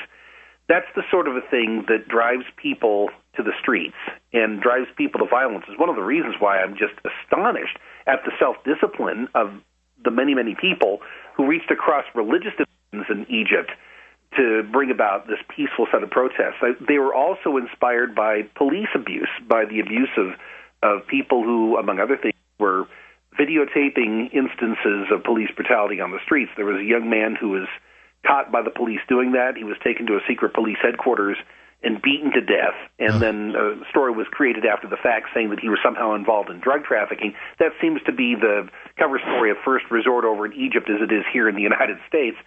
But it got to the point where these people had a surfeit of being ruled by a corporate imperialist stooge of Washington and seeing everything that they earn and they're what 80% something like 80% of the population lives on the equivalent of $2 a day anyway. Mm. And so we feel inflation nibbling at our household budgets here. It's devouring Egyptians alive. And we're going to get that price shock too because it's going to get to the point where we're no longer going to be able to export inflation to places like Egypt. And that's when things are going to get really nasty here in the United States. Now, that's going to suck. However, having said that, this is the sort of thing that has to happen. We don't have any choice but to go through some kind of tumult and upheaval here because the present system is just not sustainable. And if something isn't sustainable, it won't be sustained for much longer. Right. And you know, so, it's certainly possible that you could uh, that that somebody in power, somebody had dictatorial level power, could stop what we have. I mean, you know, it took uh, it took uh, Jackson, I think, uh, the course of six years as president um, to to get it done. So somebody with dictatorial powers could could get could undo this mess, but nobody nobody has the willingness um, to do so. So it seems to me what I'm hearing out there are rumblings of uh, the United States uh, dollar ceasing to be the world reserve currency and it being replaced by either the yuan or the uh, the, the, the International Monetary Fund's uh, SDRs, which are a basket of currencies, Yeah. and that kind Yeah. of thing.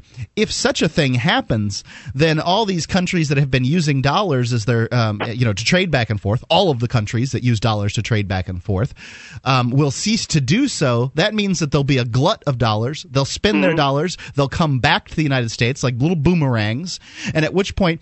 I mean, uh, Katie bar the door. We're screwed, like with a big, with a big giant lag nut screwed. And uh, there's, you know, there's I, the only solution I can see there is gold and silver. Uh, perhaps Yeah. some of these, uh, you know, Asian monetary funds um, through, you know, Peter Schiff's company or something like that. Do you see any other solutions?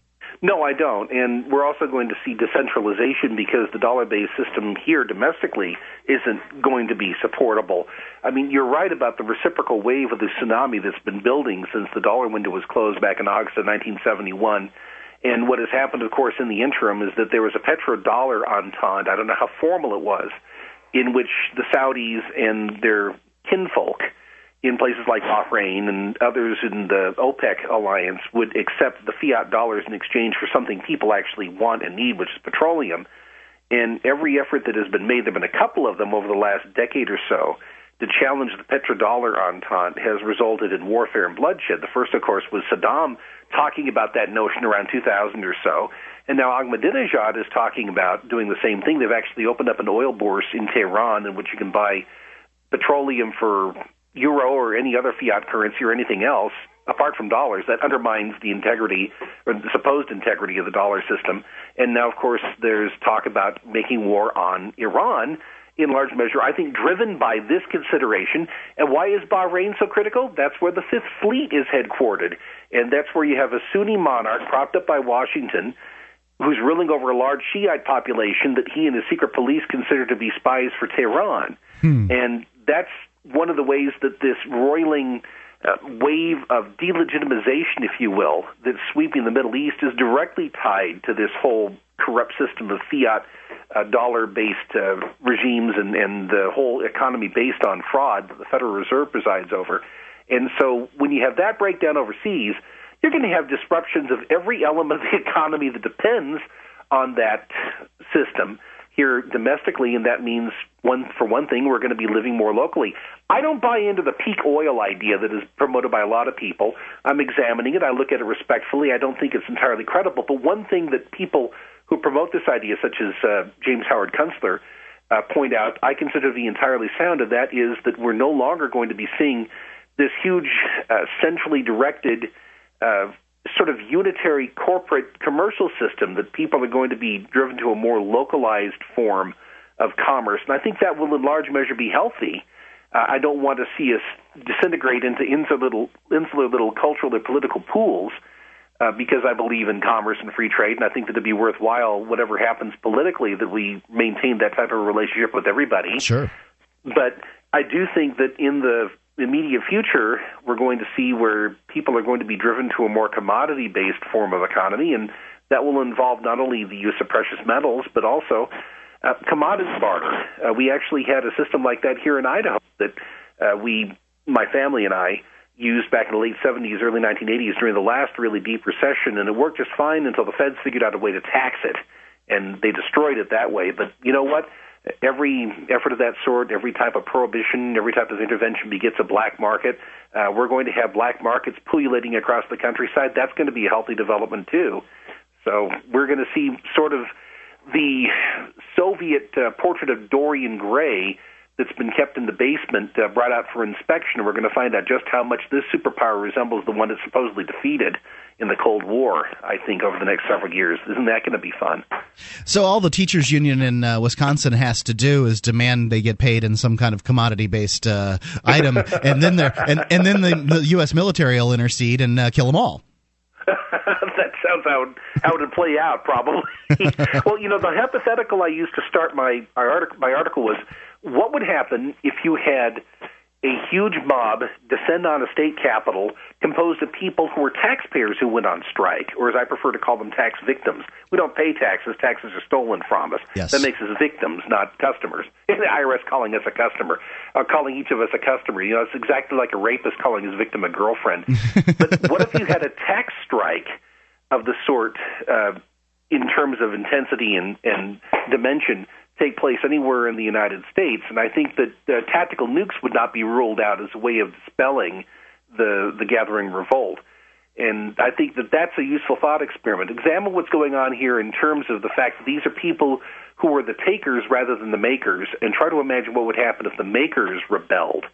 Those of us who actually earn wealth honestly through legitimate, uh, mutually beneficial commerce rather than extracting at gunpoint the way that uh, tax feeders do. Well, uh, you know, this is my last question. I'm going to have to to run here, William Norman Grigg. Right. But um, what is the? How much does the Tea Party plug into the hole you just talked about? The Tea Party is really a polyglot, variegated movement. There are I believe, several discernible factions within it. Unfortunately, of course, the Republicans have managed to take control of the commanding heights of the Tea Party movement, which is predictable but still infuriating and obnoxious. But within the Tea Party, or actually sort of outliers in the Tea Party movement, there are people who understand these equations we're discussing here in terms of how things actually work, and they don't fall comfortably into the pre-scripted uh, bipartisan narrative in which you have to choose your your faction of revenue hogs and stick with that faction. And I think that uh, what's going on right now, where you have the establishment-oriented Tea Party uh, counter protests going on in Wisconsin, is something out of professional wrestling. Basically, they've, they've got an angle that's being played here. And I think that the more intelligent elements of the Tea Party, those who cluster around the campaign for liberty and the Ron Paul campaign and, and people of that kidney, are smart enough to recognize that uh, Walker is not offering a real alternative. As much fun as it would be to see the public employee unions be broken in Wisconsin, that's not a solution. That just puts the other party, the other socialist party, in a position of dominance. And it's appropriate this is happening in Wisconsin. That's where a group of German socialists got together to create the Republican Party in the first place. So oh, I didn't even know that story. yeah, in Ripon, Wisconsin. That's where they all came from. And half of half of Lincoln's uh, bloody-handed generals came from that uh, yeasty ferment of German socialism in Wisconsin there too. So it, it's interesting that Wisconsin would be ground zero for this uh, sort of Weimar type street theater that's unfolding for our delectation right now. William Norman Grigg, thank you very much. Uh, folks can see your article uh, uh, will lewrockwell.com tomorrow. Is that right? Probably tomorrow. Yes. And if they want to, if they want to rush off and see it tonight, uh, how can they see your blog? Go to my blog, freedominourtime.blogspot.com. Freedominourtime.blogspot.com. The name of the blog is Pro Libertate. William Norman Grigg, thank you. Take care. It's great to be with you. Are you ready to explore New Hampshire, meet more than a thousand freedom loving friends, and experience the free market in action? You can do all of these things and more at the Free State Project's 2011 Porcupine Freedom Festival at Rogers Campground in beautiful Lancaster, New Hampshire. PorcFest has games, hikes, live music, dance parties, fun activities for kids, and even state free weddings. And of course, PorcFest features the famous Agora Valley, where the free market thrives. You won't want to miss speakers like Stefan Molyneux and J. Neil Schulman, but the best part of PorcFest is being surrounded by more than a thousand like-minded, freedom-loving friends. The fun begins on June 20th, 2011, and doesn't stop until the 26th. PorcFest 2011 is the biggest liberty-oriented event in the world. This year, you can be a part of it. Don't miss out. Visit porcfest.com today. That's P-O-R-C-F-E-S-T dot com. Use coupon code FREETALKLIVE, all one word, for 20% off.